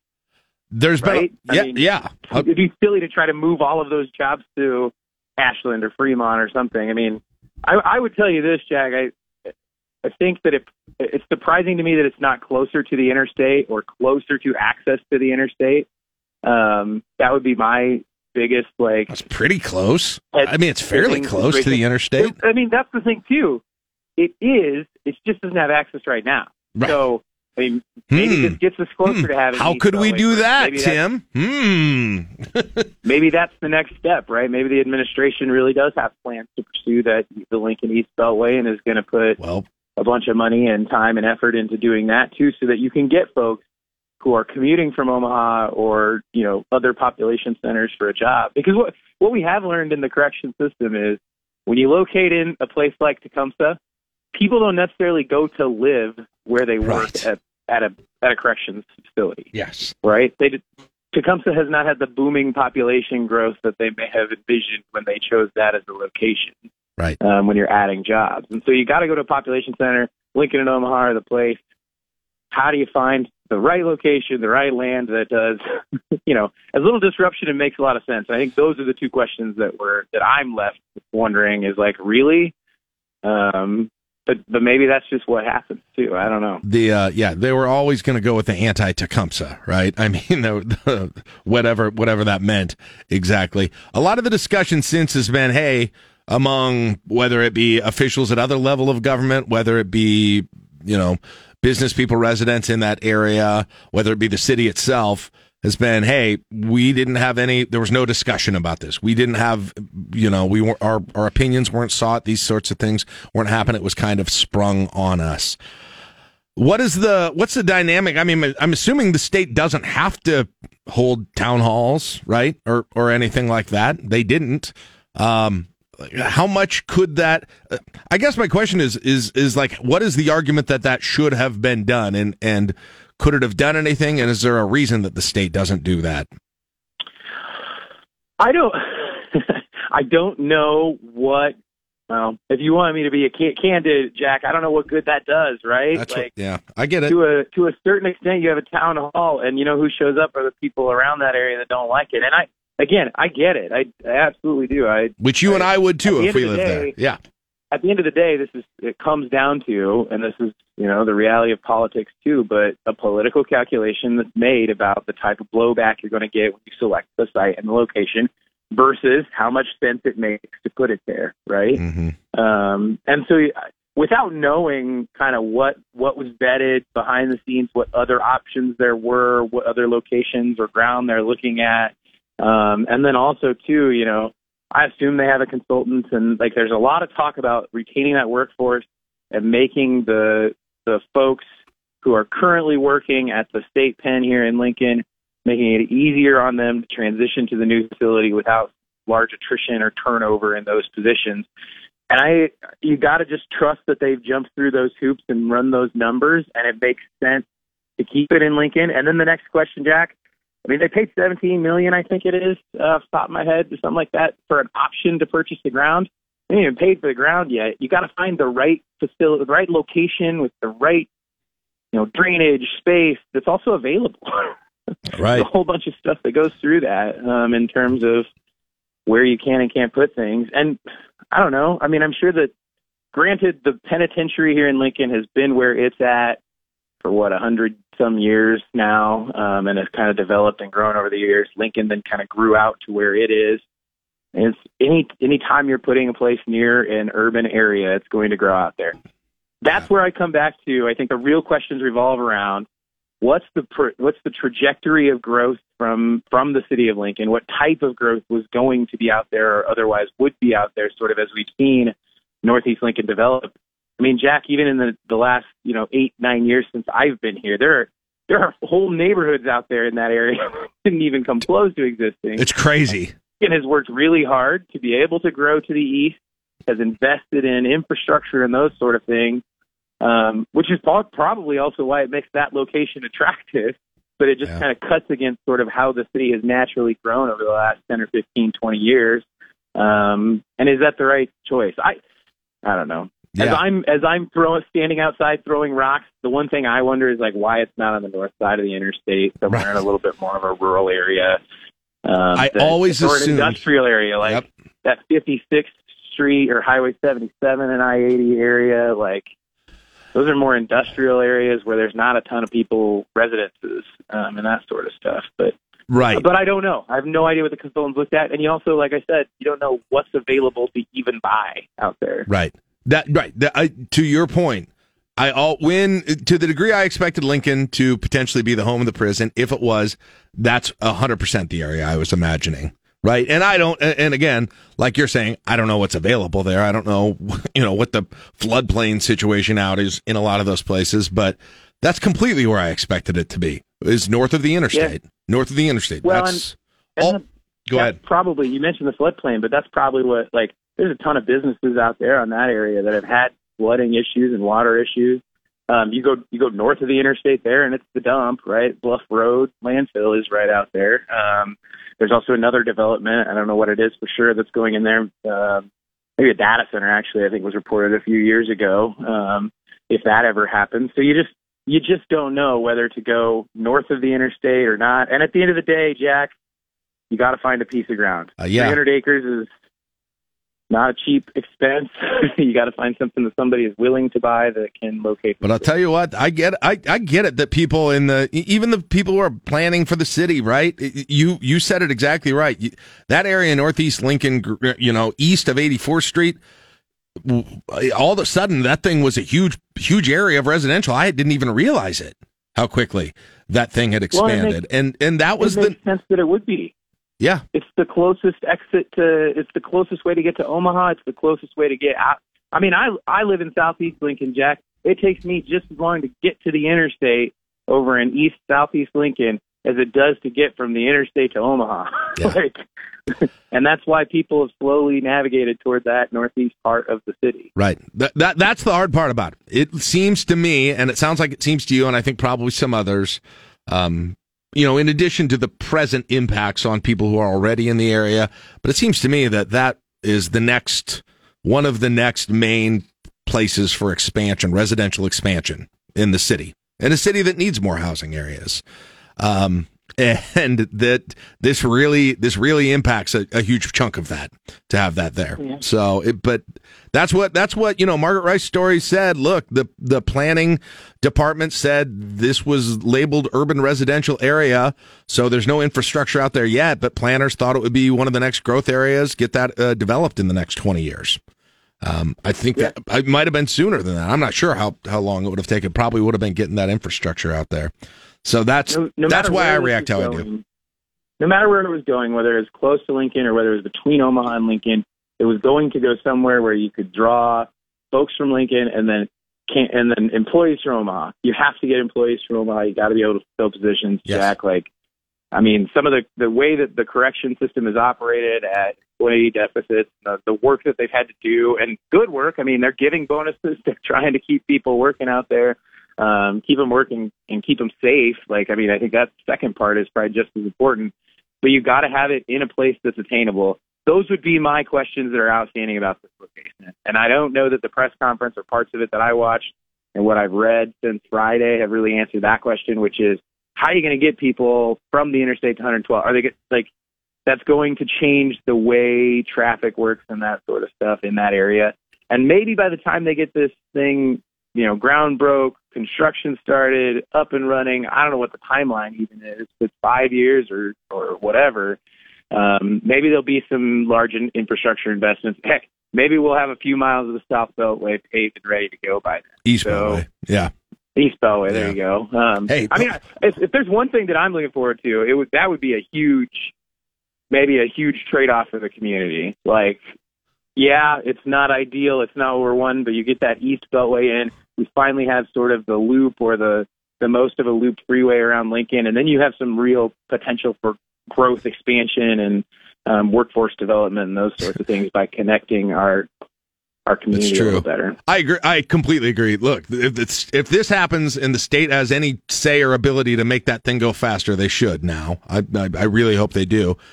the other thing I thought of though, who in Lincoln most benefits from the East Beltway? It's people in South Lincoln, right? Those Yeah. those are the people. People like and, me. and North I'm Lincoln. Yeah, and North Lincoln is like, great, thanks a lot, right? You guys got your Beltway, we got our prison at this point, and everybody except, and we still don't have a movie theater up here, right? I mean, it's yeah. It, it, it- I I sympathize. I sympathize in that situation with the people there, but again, I don't know. State can do it. The state's doing it. The state can do it the way that they did do it, and so I'm not sure that there's really a there's really a good answer. The only the only other thing I wonder, Tim, is apparently the state approached the city trying to buy a piece of land. We don't know where that piece of land was. You know, you and I have been speculating on where some of the other ones was. The city said no, I think in part because they wanted to try and head off the prison even being in Lincoln. I wonder if they wish they had reconsidered that now at this point, now that they know where they are looking at. That's the one thing I wonder. So It's hard. It's hard to know where that might be owned by the Yeah. city. Um, speculation. Yeah. Very, very much Definitely. speculation. and maybe maybe they'll come back to the table. maybe we'll all sit down and and hey guys, great idea. We'll how about this? Right. Are enough There you go. people at the county, the city, the re- the neighborhood, and state representatives of the area? Could they make that happen? I doubt it, but maybe. I don't know. I don't know. Yeah, I mean that that'll be the next battle too, which is like the legislature's already done. I think two rounds of approving sort of this process, this funding. The question will be how unhappy or Yeah. or not unhappy, or how invested are Lincoln senators um, to try to do something different. And it's really hard to put the toothpaste back in the tube, but I imagine Yeah. that there's going to be more moving parts um, and more discussion about this over the coming months and into next session. That's the other thing is you know better than I do this the issue of this whole issue with corrections and and building a new prison prison has been just discussed ad nauseum in the legislative branch and then this comes from the executive branch right which is not even in, in consultation with necessarily all those discussions I I assume there were some conversations being had but um, this was not a legislative don't- deal Yeah, definitely not. I mean, definitely not a surprise to senators. I mean, Senator Clements, it's in his district, I think, or um, where he's located. He's, I think, he's been probably, you know, briefed and told he he chairs the appropriations committee. I think that there's a number of senators probably that were told about the decision either right before or right around. Who knows? I don't know for sure.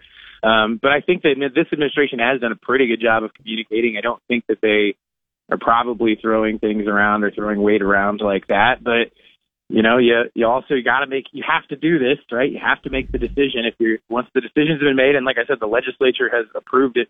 I think in two rounds now of votes.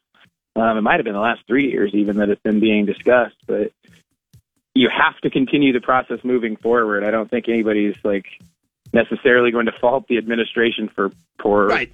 um, pulling the trigger Acting, and making yeah. the decision. I, I think agree. it's just it's ultimately like I don't think anybody had really contemplated like I think everybody in our world was talking Omaha, interstate, rural Fremont, areas, yeah. like middle, yeah, Ashland. Fremont, middle of somewhere, um, and that's not what. And then boom. So Yep.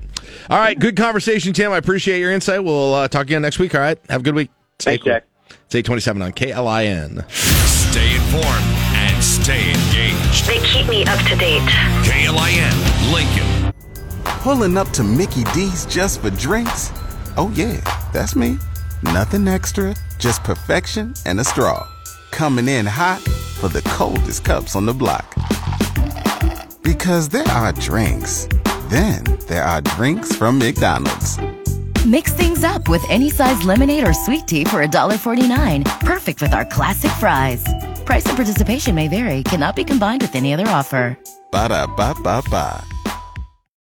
Join us today during the Jeep Celebration event. Right now, get 20% below MSRP for an average of 15178 under MSRP on the purchase of a 2023 Jeep Grand Cherokee Overland 4xE or Summit 4xE. Not compatible with lease offers or with any other consumer incentive offers. 15,178 average based on 20% below average MSRP from all 2023 Grand Cherokee Overland 4xE and Summit 4xE models in dealer stock. Residency restrictions apply. Take retail delivery from dealer stock by 4-1. Jeep is a registered trademark. You're listening to LNK Today with Jack and Friends on 1499.3 KLIN. All right, 836 LNK today with Jack and Friends on KLIN. 77 degrees in the capital city on our way to a high of a million today. Uh, it's time to talk fall sports, including football, with uh, Mike Schaefer from Husker 24 7. Good morning, Mike. How are you doing today? Pretty good. I uh, I thought I'd be smart. The last couple of days, I've been getting Slider for his daily walkout, like right away in the morning. Yep. Uh, try to you know try to to to avoid the heat. I actually inadvertently sort of almost ran into a 5K that was being run at Holmes Lake on Saturday, and so that was you know narrowly escaped disaster there. But uh, today, today when walking over by Kloefkorn Elementary, I I live like near the school, but I never really pay attention to the scene at, at pickup and drop off. Oh. And it's it's pretty wild. And of course I'm right there in the middle of it because I uh I nearly get hit by a car that wants to peel out of the half circle and me and my golden retriever are just standing in the middle of the intersection trying to walk through.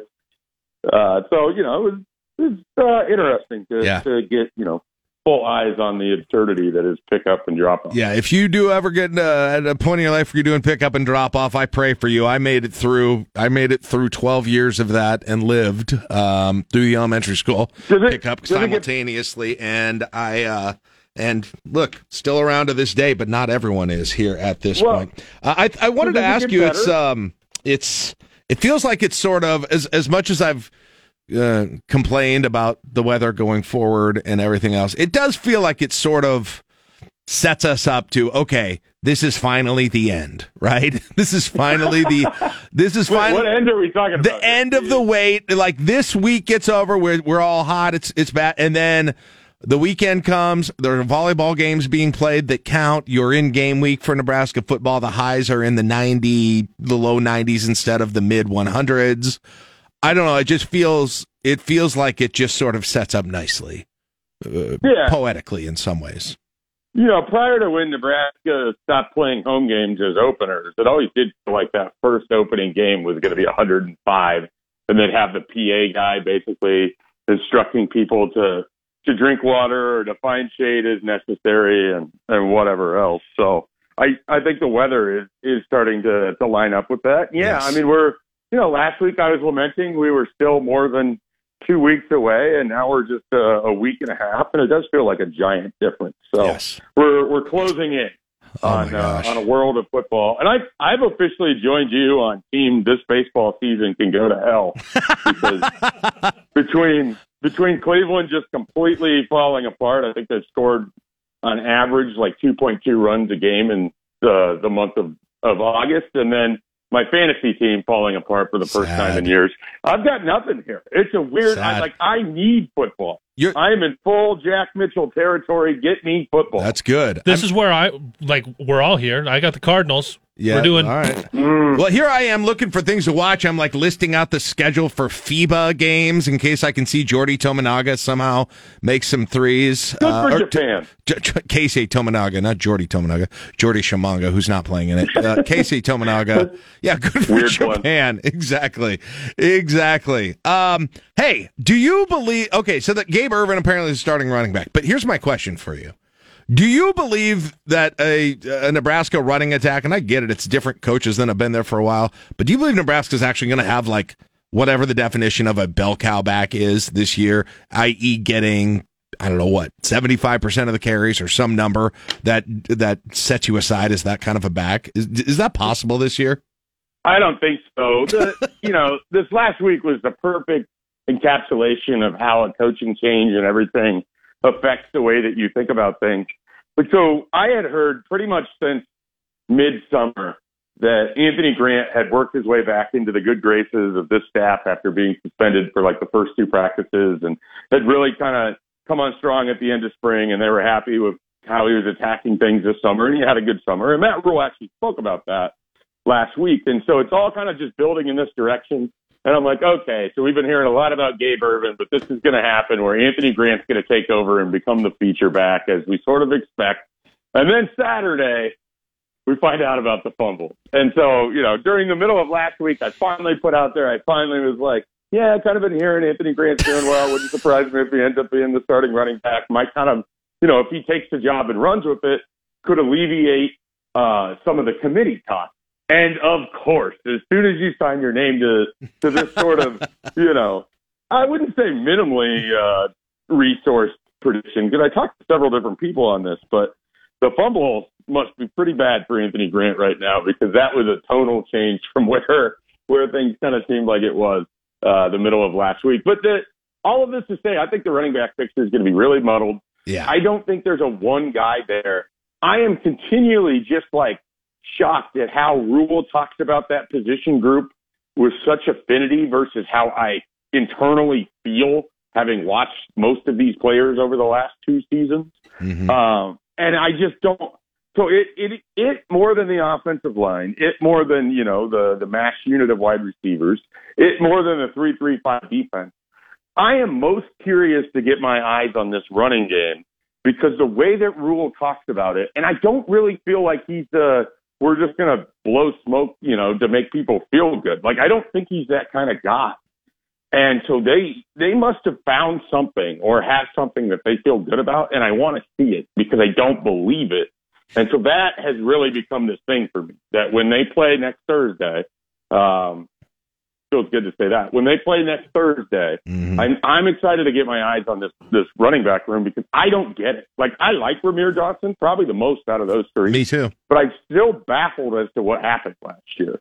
Yeah. And, you know, I have a lot of questions about Gabe Ervin because in his short time that we saw him in 2021, I didn't see much burst and I didn't see much patience. But he must have been a better practice player than he was on the field, you know, in that short time. So it's just this weird deal where I am very, very curious about this running back room. Yeah. And, you know, I thought I had a hand or I thought I had kind of, you know, figured it out only to, to learn that Anthony Grant has moved to the clear number three. Yeah. And and for what and I'm with you because like for whatever reason, and it's not really based on knowledge of Rhule, it's just sort of feeling and experience in the past. It's like even even on Thursday night, on a week from Thursday night, if you've got a couple of series that don't go well with Grant, or excuse me, that don't go well with Ervin, it would not shock me in the least. In fact, I would expect to see Grant in there, right? Yeah, and and I to, agree. to get a shot, you know, out of. I don't know if that'll be the case or not. That's just how I assume things are going to go now. And that's kind of how they go. It feels like in all of football now, just because running back is such a, it's it's so different in terms of how much you rely on a, a single guy and how much rarely that you do it. But It, it, you're right. It's a really interesting position because you've got Grant who had highs and lows last year, and so you don't know which one it really is. You've got Ervin who you just haven't seen much of. Um, you, you you've seen more pictures of just how bulked up he is than you've seen highlights of his, right? And then and then Rahmir, you had looked like one of the best players on the field against Michigan two years ago, Yeah. and then you haven't seen it. It's still weird. I can't get that out of my mind. Like it's a game against one of the best teams in the country in 2021. Right. You could argue Nebraska's best player on offense wasn't Adrian Martinez. It was Rahmir Johnson. And if people don't believe it, go look at his numbers. Go look at the highlights. Yeah. But they used him in a way that people have been screaming for, and then they never really did that again. Yeah. Which perfectly encapsulates the Scott Frost experience.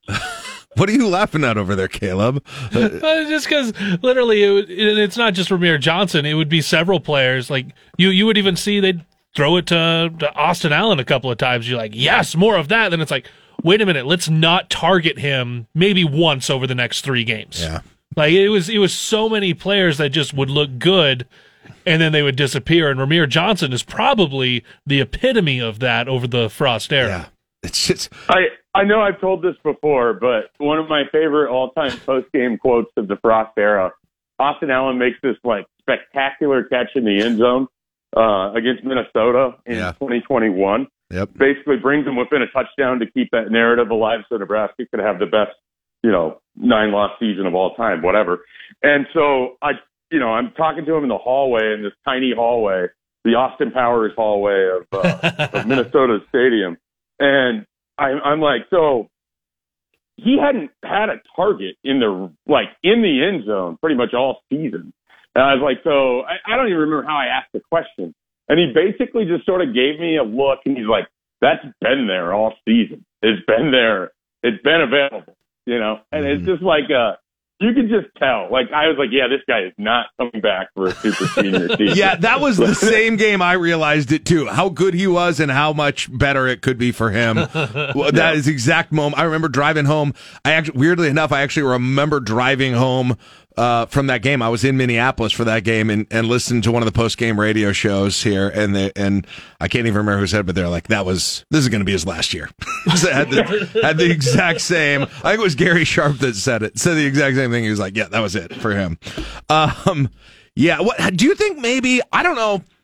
Like, is there a potential? There's going to be like some position fluidity. Do you think on this offense? Because I, you know, I heard when he was talking, when Rhule was talking at the beginning of last week about um, the the tight ends. He was talking about Fidone and was like, yeah, well, he, you know, our tight ends are going to be used on the line. They can be lined up in the backfield. They can be lined up as as wingbacks. Uh, I don't think that's what he said. He probably used a slot. He probably said slot. Nobody says wingback anymore. What is this? 1978. Oh, did you mean flanker? flanker, yeah, Flanker. flanker, flanker, monster back. As a matter Uh, of fact, when they get on the line, they're going to stand straight up like they're Iowa. Sorry, I, nobody says wingback anymore. I get it. My bad. When's the when's the last time you guys said I back? I back. I still. I think I still kind of do. I don't. Uh, You want an eye test eye back, don't you? I test. I. I do say I back. I say I back a hundred percent. I still do. But is there? And then you think about like these fullbacks. Are these fullbacks fullbacks or are they H backs or are they tight ends? What? And Rahmir Johnson. What is he? I have all kinds of questions. I wonder if we're going to have some real position fluidity on this offense. Mike, your thoughts? I uh well, I agree with with a lot of your thoughts there. I definitely think you're going to have fluidity, and that's sort of what Marcus Satterfield has kind of said every time he's been asked about it. It's you know he's he's going to be the coach that doesn't really provide a lot of answers. I'm I'm very curious to see what he's like in season relative to out of season. But he is just given, you know, a lot of coach speak, and then at the very end, he'll always apologize because he knows that he's giving coach speak. But he said multiple times that, you know, they could bring out a formation in which you have Nate Boerkircher and Thomas Fidone, and they could start lined up, you know, either on the same side or uh, on opposite sides, lined up as inline tight ends, and then someone could split out. You don't know which of the two because they can largely do the same thing. And so I, I think they like that kind of element. They like that Janiran Bonner could start as a fullback, motion him out, and then he could end up as a as sort of what they call a wide receiver, which is kind of a split out tight end um, you know, in that H-back role. Like they, they value that versatility. Yeah. I, I enjoy the idea since he's really kind of come on late as sort of a hot fall camp name I like the idea of Rahmir Johnson and Emmett Johnson having like one digit off of their numbers and largely looking like the same player, and then you could just you know put them on the field at the same time, and you don't know whether R Johnson or E Johnson's in the backfield Right. or playing slot or what. Right. there's there's uh, there's some interesting opportunities here that they could they could make things work. So a lot of that's going to be dependent on can they can they churn, can they you know move the ball, can they keep drives alive. I mean, I, I think they're willing to open things up if they're able to to show that they can do the the fundamental stuff. But a lot of the early season's just going to be you know getting lined up and and running what you're trying to set up before it gets too crazy. I Right. suspect. But if they have to, like you know, if, if all of a sudden it's pretty evident that you're not just going to be able to line up and run at teams, then they're going to have to get unique. And I, I don't think they're going to have struggle to do that. And Marcus Satterfield did it for South Carolina late in the season. They made some changes, and that sort of unlocked or unlocked Spencer Rattler, and we saw what the Gamecocks were able to do. Then they put up like 60 points on Tennessee. Yeah. Uh, yeah. Hey, if- if so much of the offense is positionless, Mike, who takes over the Chancellor Brewington role of just taking someone's head off? And when he's on the field and everyone in the press box goes, miss "Oh him." no, oh no." Oh, Right. Yeah. Well, it, you know your team isn't very good that you cover when you can see people inching forwards in their seats when the third string tight end is coming in and going in motion. they're just like excited to watch him rock somebody because that's where the season's at. But I don't know that there's a I don't know that there's a guy that I necessarily expect in particular in that role. I think Janiran Bonner, who after the spring game basically said he really enjoyed playing wide receiver in high school because he could block and you could pick some guys off that way. I think he has kind of that mentality and he's got a similar sort of frame where you could see if he spent, you know, a year and a half just trying to put weight and mass on the guy, he could look like a smaller tight end, but he's got that wide receiver sort of slender build. Uh, I think Janiran Bonner could be in that role. Um, and he, he really relishes the opportunity to hit people. So I, you know, it's kind of fascinating that he's playing wide receiver and then he ends up in this H-back thing and he's, he's like all jacked about it. you know? Right. This is this is exactly why I bring up position fluidity. Is this guy was talked about in the spring? This is your new fullback, right? Ooh, you know, excited about the fullback. And then I watch one of these highlight videos, and he's catching across the middle on a seam route, and I'm like, what? I don't remember the Makovickas doing that a whole lot at the fullback position. You don't remember the Great Orange Bowl where Cory Schlesinger ran the wheel route? right? Right. I just I don't I don't remember Tom Rathman on fly routes ever. So it was uh, it was a little surprising to me, and it it is weird. You know what's weird though, Mike? I, can I say this? The lack of conversation about the fullback position, as as as fullback thirsty as this state is. I, th- there has been way less fullback talk than I thought there was going to be in this. that thing. sounds like a that sounds like a terrible Nebraska-based band, fullback thirst trap. like seriously, what is is the media even doing its job on fullback questions? That's a legit issue, I think, about this media corps. Right now, and Caleb's going to help me here. I'm the one who's not doing my job because I've spoken around it. Now I finally have to admit I cannot remember the name of the kid that transferred from Notre Dame. That's going to be Skutt sort kid. more of your, yes, sort Yeah. of your more traditional fullback. I I don't have that name. I apologize. I I can probably name you know ninety percent of the newcomers, but that one I just cannot find. Well, it, so I'm doing it off the top of my head. It's Barrett Liebentritt. Le- Liebentrout? Liebentrout. Yeah, that guy. Okay. or Mike Barrett Ermentrout? Liebentrout. What? Oh, Yeah. Yes. Yeah, that guy. Okay. Yeah, where's the, all the talk on him? Mike doesn't even know his name. He should be he should be the front and center feature of this entire. The fullback's back, guys. Why are we not parading down the streets with pictures of Barrett Liebentritt from Skutt via North Notre Dame? I mean, geez. Matt Matt Rhule shows up and he's like, you know, we don't need a senior poster this year. What we're going to do is we're going to have our fullback standing, and then we're going to ghost out all of the great fullbacks in the past standing behind them. Yes, arms that sounds folded. sweet. I would buy that. I would be that. You know, it has like a catchy tagline that says "The past is your future again." right? Like You know, that's just this just seems like something someone needs to do. Right, call up Brian Schuster and Omar Soto and see what they're doing if they're available. See if Brian Carpenter can come up for a photo shoot. That'd be great. We what we don't need is Liebentritt coming up there with all of the ghosts saying "Wake the Echoes," and they're like, "All right, hey, you need to leave know. some of that behind." I've had fantasies about Nebraska bringing the fullback uh, uh, back, and it just it didn't look like this at all. It looked it was a lot more exciting and a lot more talked about during my fantasies. So Yeah, well, I mean, well, we actually have to see what happens in the actual game. I don't, I don't know that this is going to be like a particularly big role. I don't know that it's oh be oh, this is just this is just marketing, is what you're well, telling I mean, me. we thought the fullback was back against Ohio State for that first drive. Remember? Hey, that looked pretty good when Dedrick Mills was lined up in that uh, in that position. If this and they is spent full- all week working on that that uh, formation, they have a ton of success and it ends in an interception, and then they never use This better not just be fullback forward marketing, where I think where I think I'm getting something and I'm not. Okay, look, my culture is not your football marketing scheme. Man, fullback marketing is a great name of a marketing company too. You could really just build Nebraska-based businesses just using fullbacks, and it would work really well. Hey, everybody, we're gonna have a fullback. Look at this guy we brought in from Omaha Skutt. Yeah, he never played. Who is he? Is he even real? Is that an AI thing? What's going on here with this? This is a big deep fake. Yes, they AI created a, a college fullback by saying he went to Skutt and then Notre Dame. They're like, yeah, that's that sounds great to me. That sounds exactly. Oh, I would have preferred. The only thing I would have preferred is you played six man football. But other than that, money. Right? Well, can you pronounce his last name? No. not really. Check. That sounds like it's good. Check. Huge neck. Check. Huge neck. Oh my. God. Uh, all right, Mike. I'm looking forward to having you back in studio for the tailgate. I think we're starting to get in our rhythm again.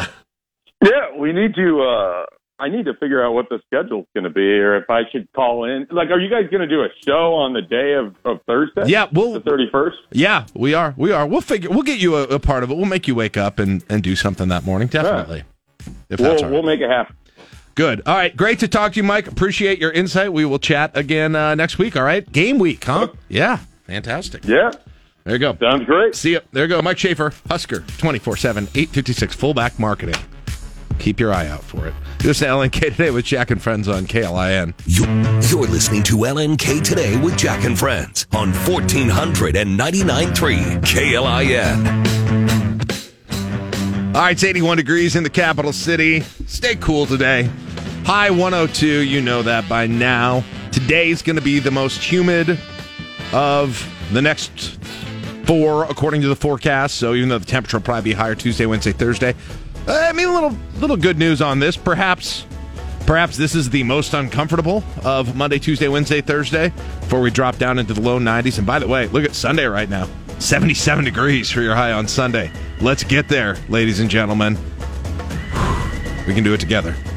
All right, tomorrow on the show, Joe Jordan, News Channel, Nebraska. I'm sure we'll have more talk on the uh, on the prison here coming to Lincoln, along with other things going on in Nebraska news and politics as well. So we will see you tomorrow. Flatwater Free Press joins Dan Parsons tonight. It is nine o'clock on KLI in Lincoln.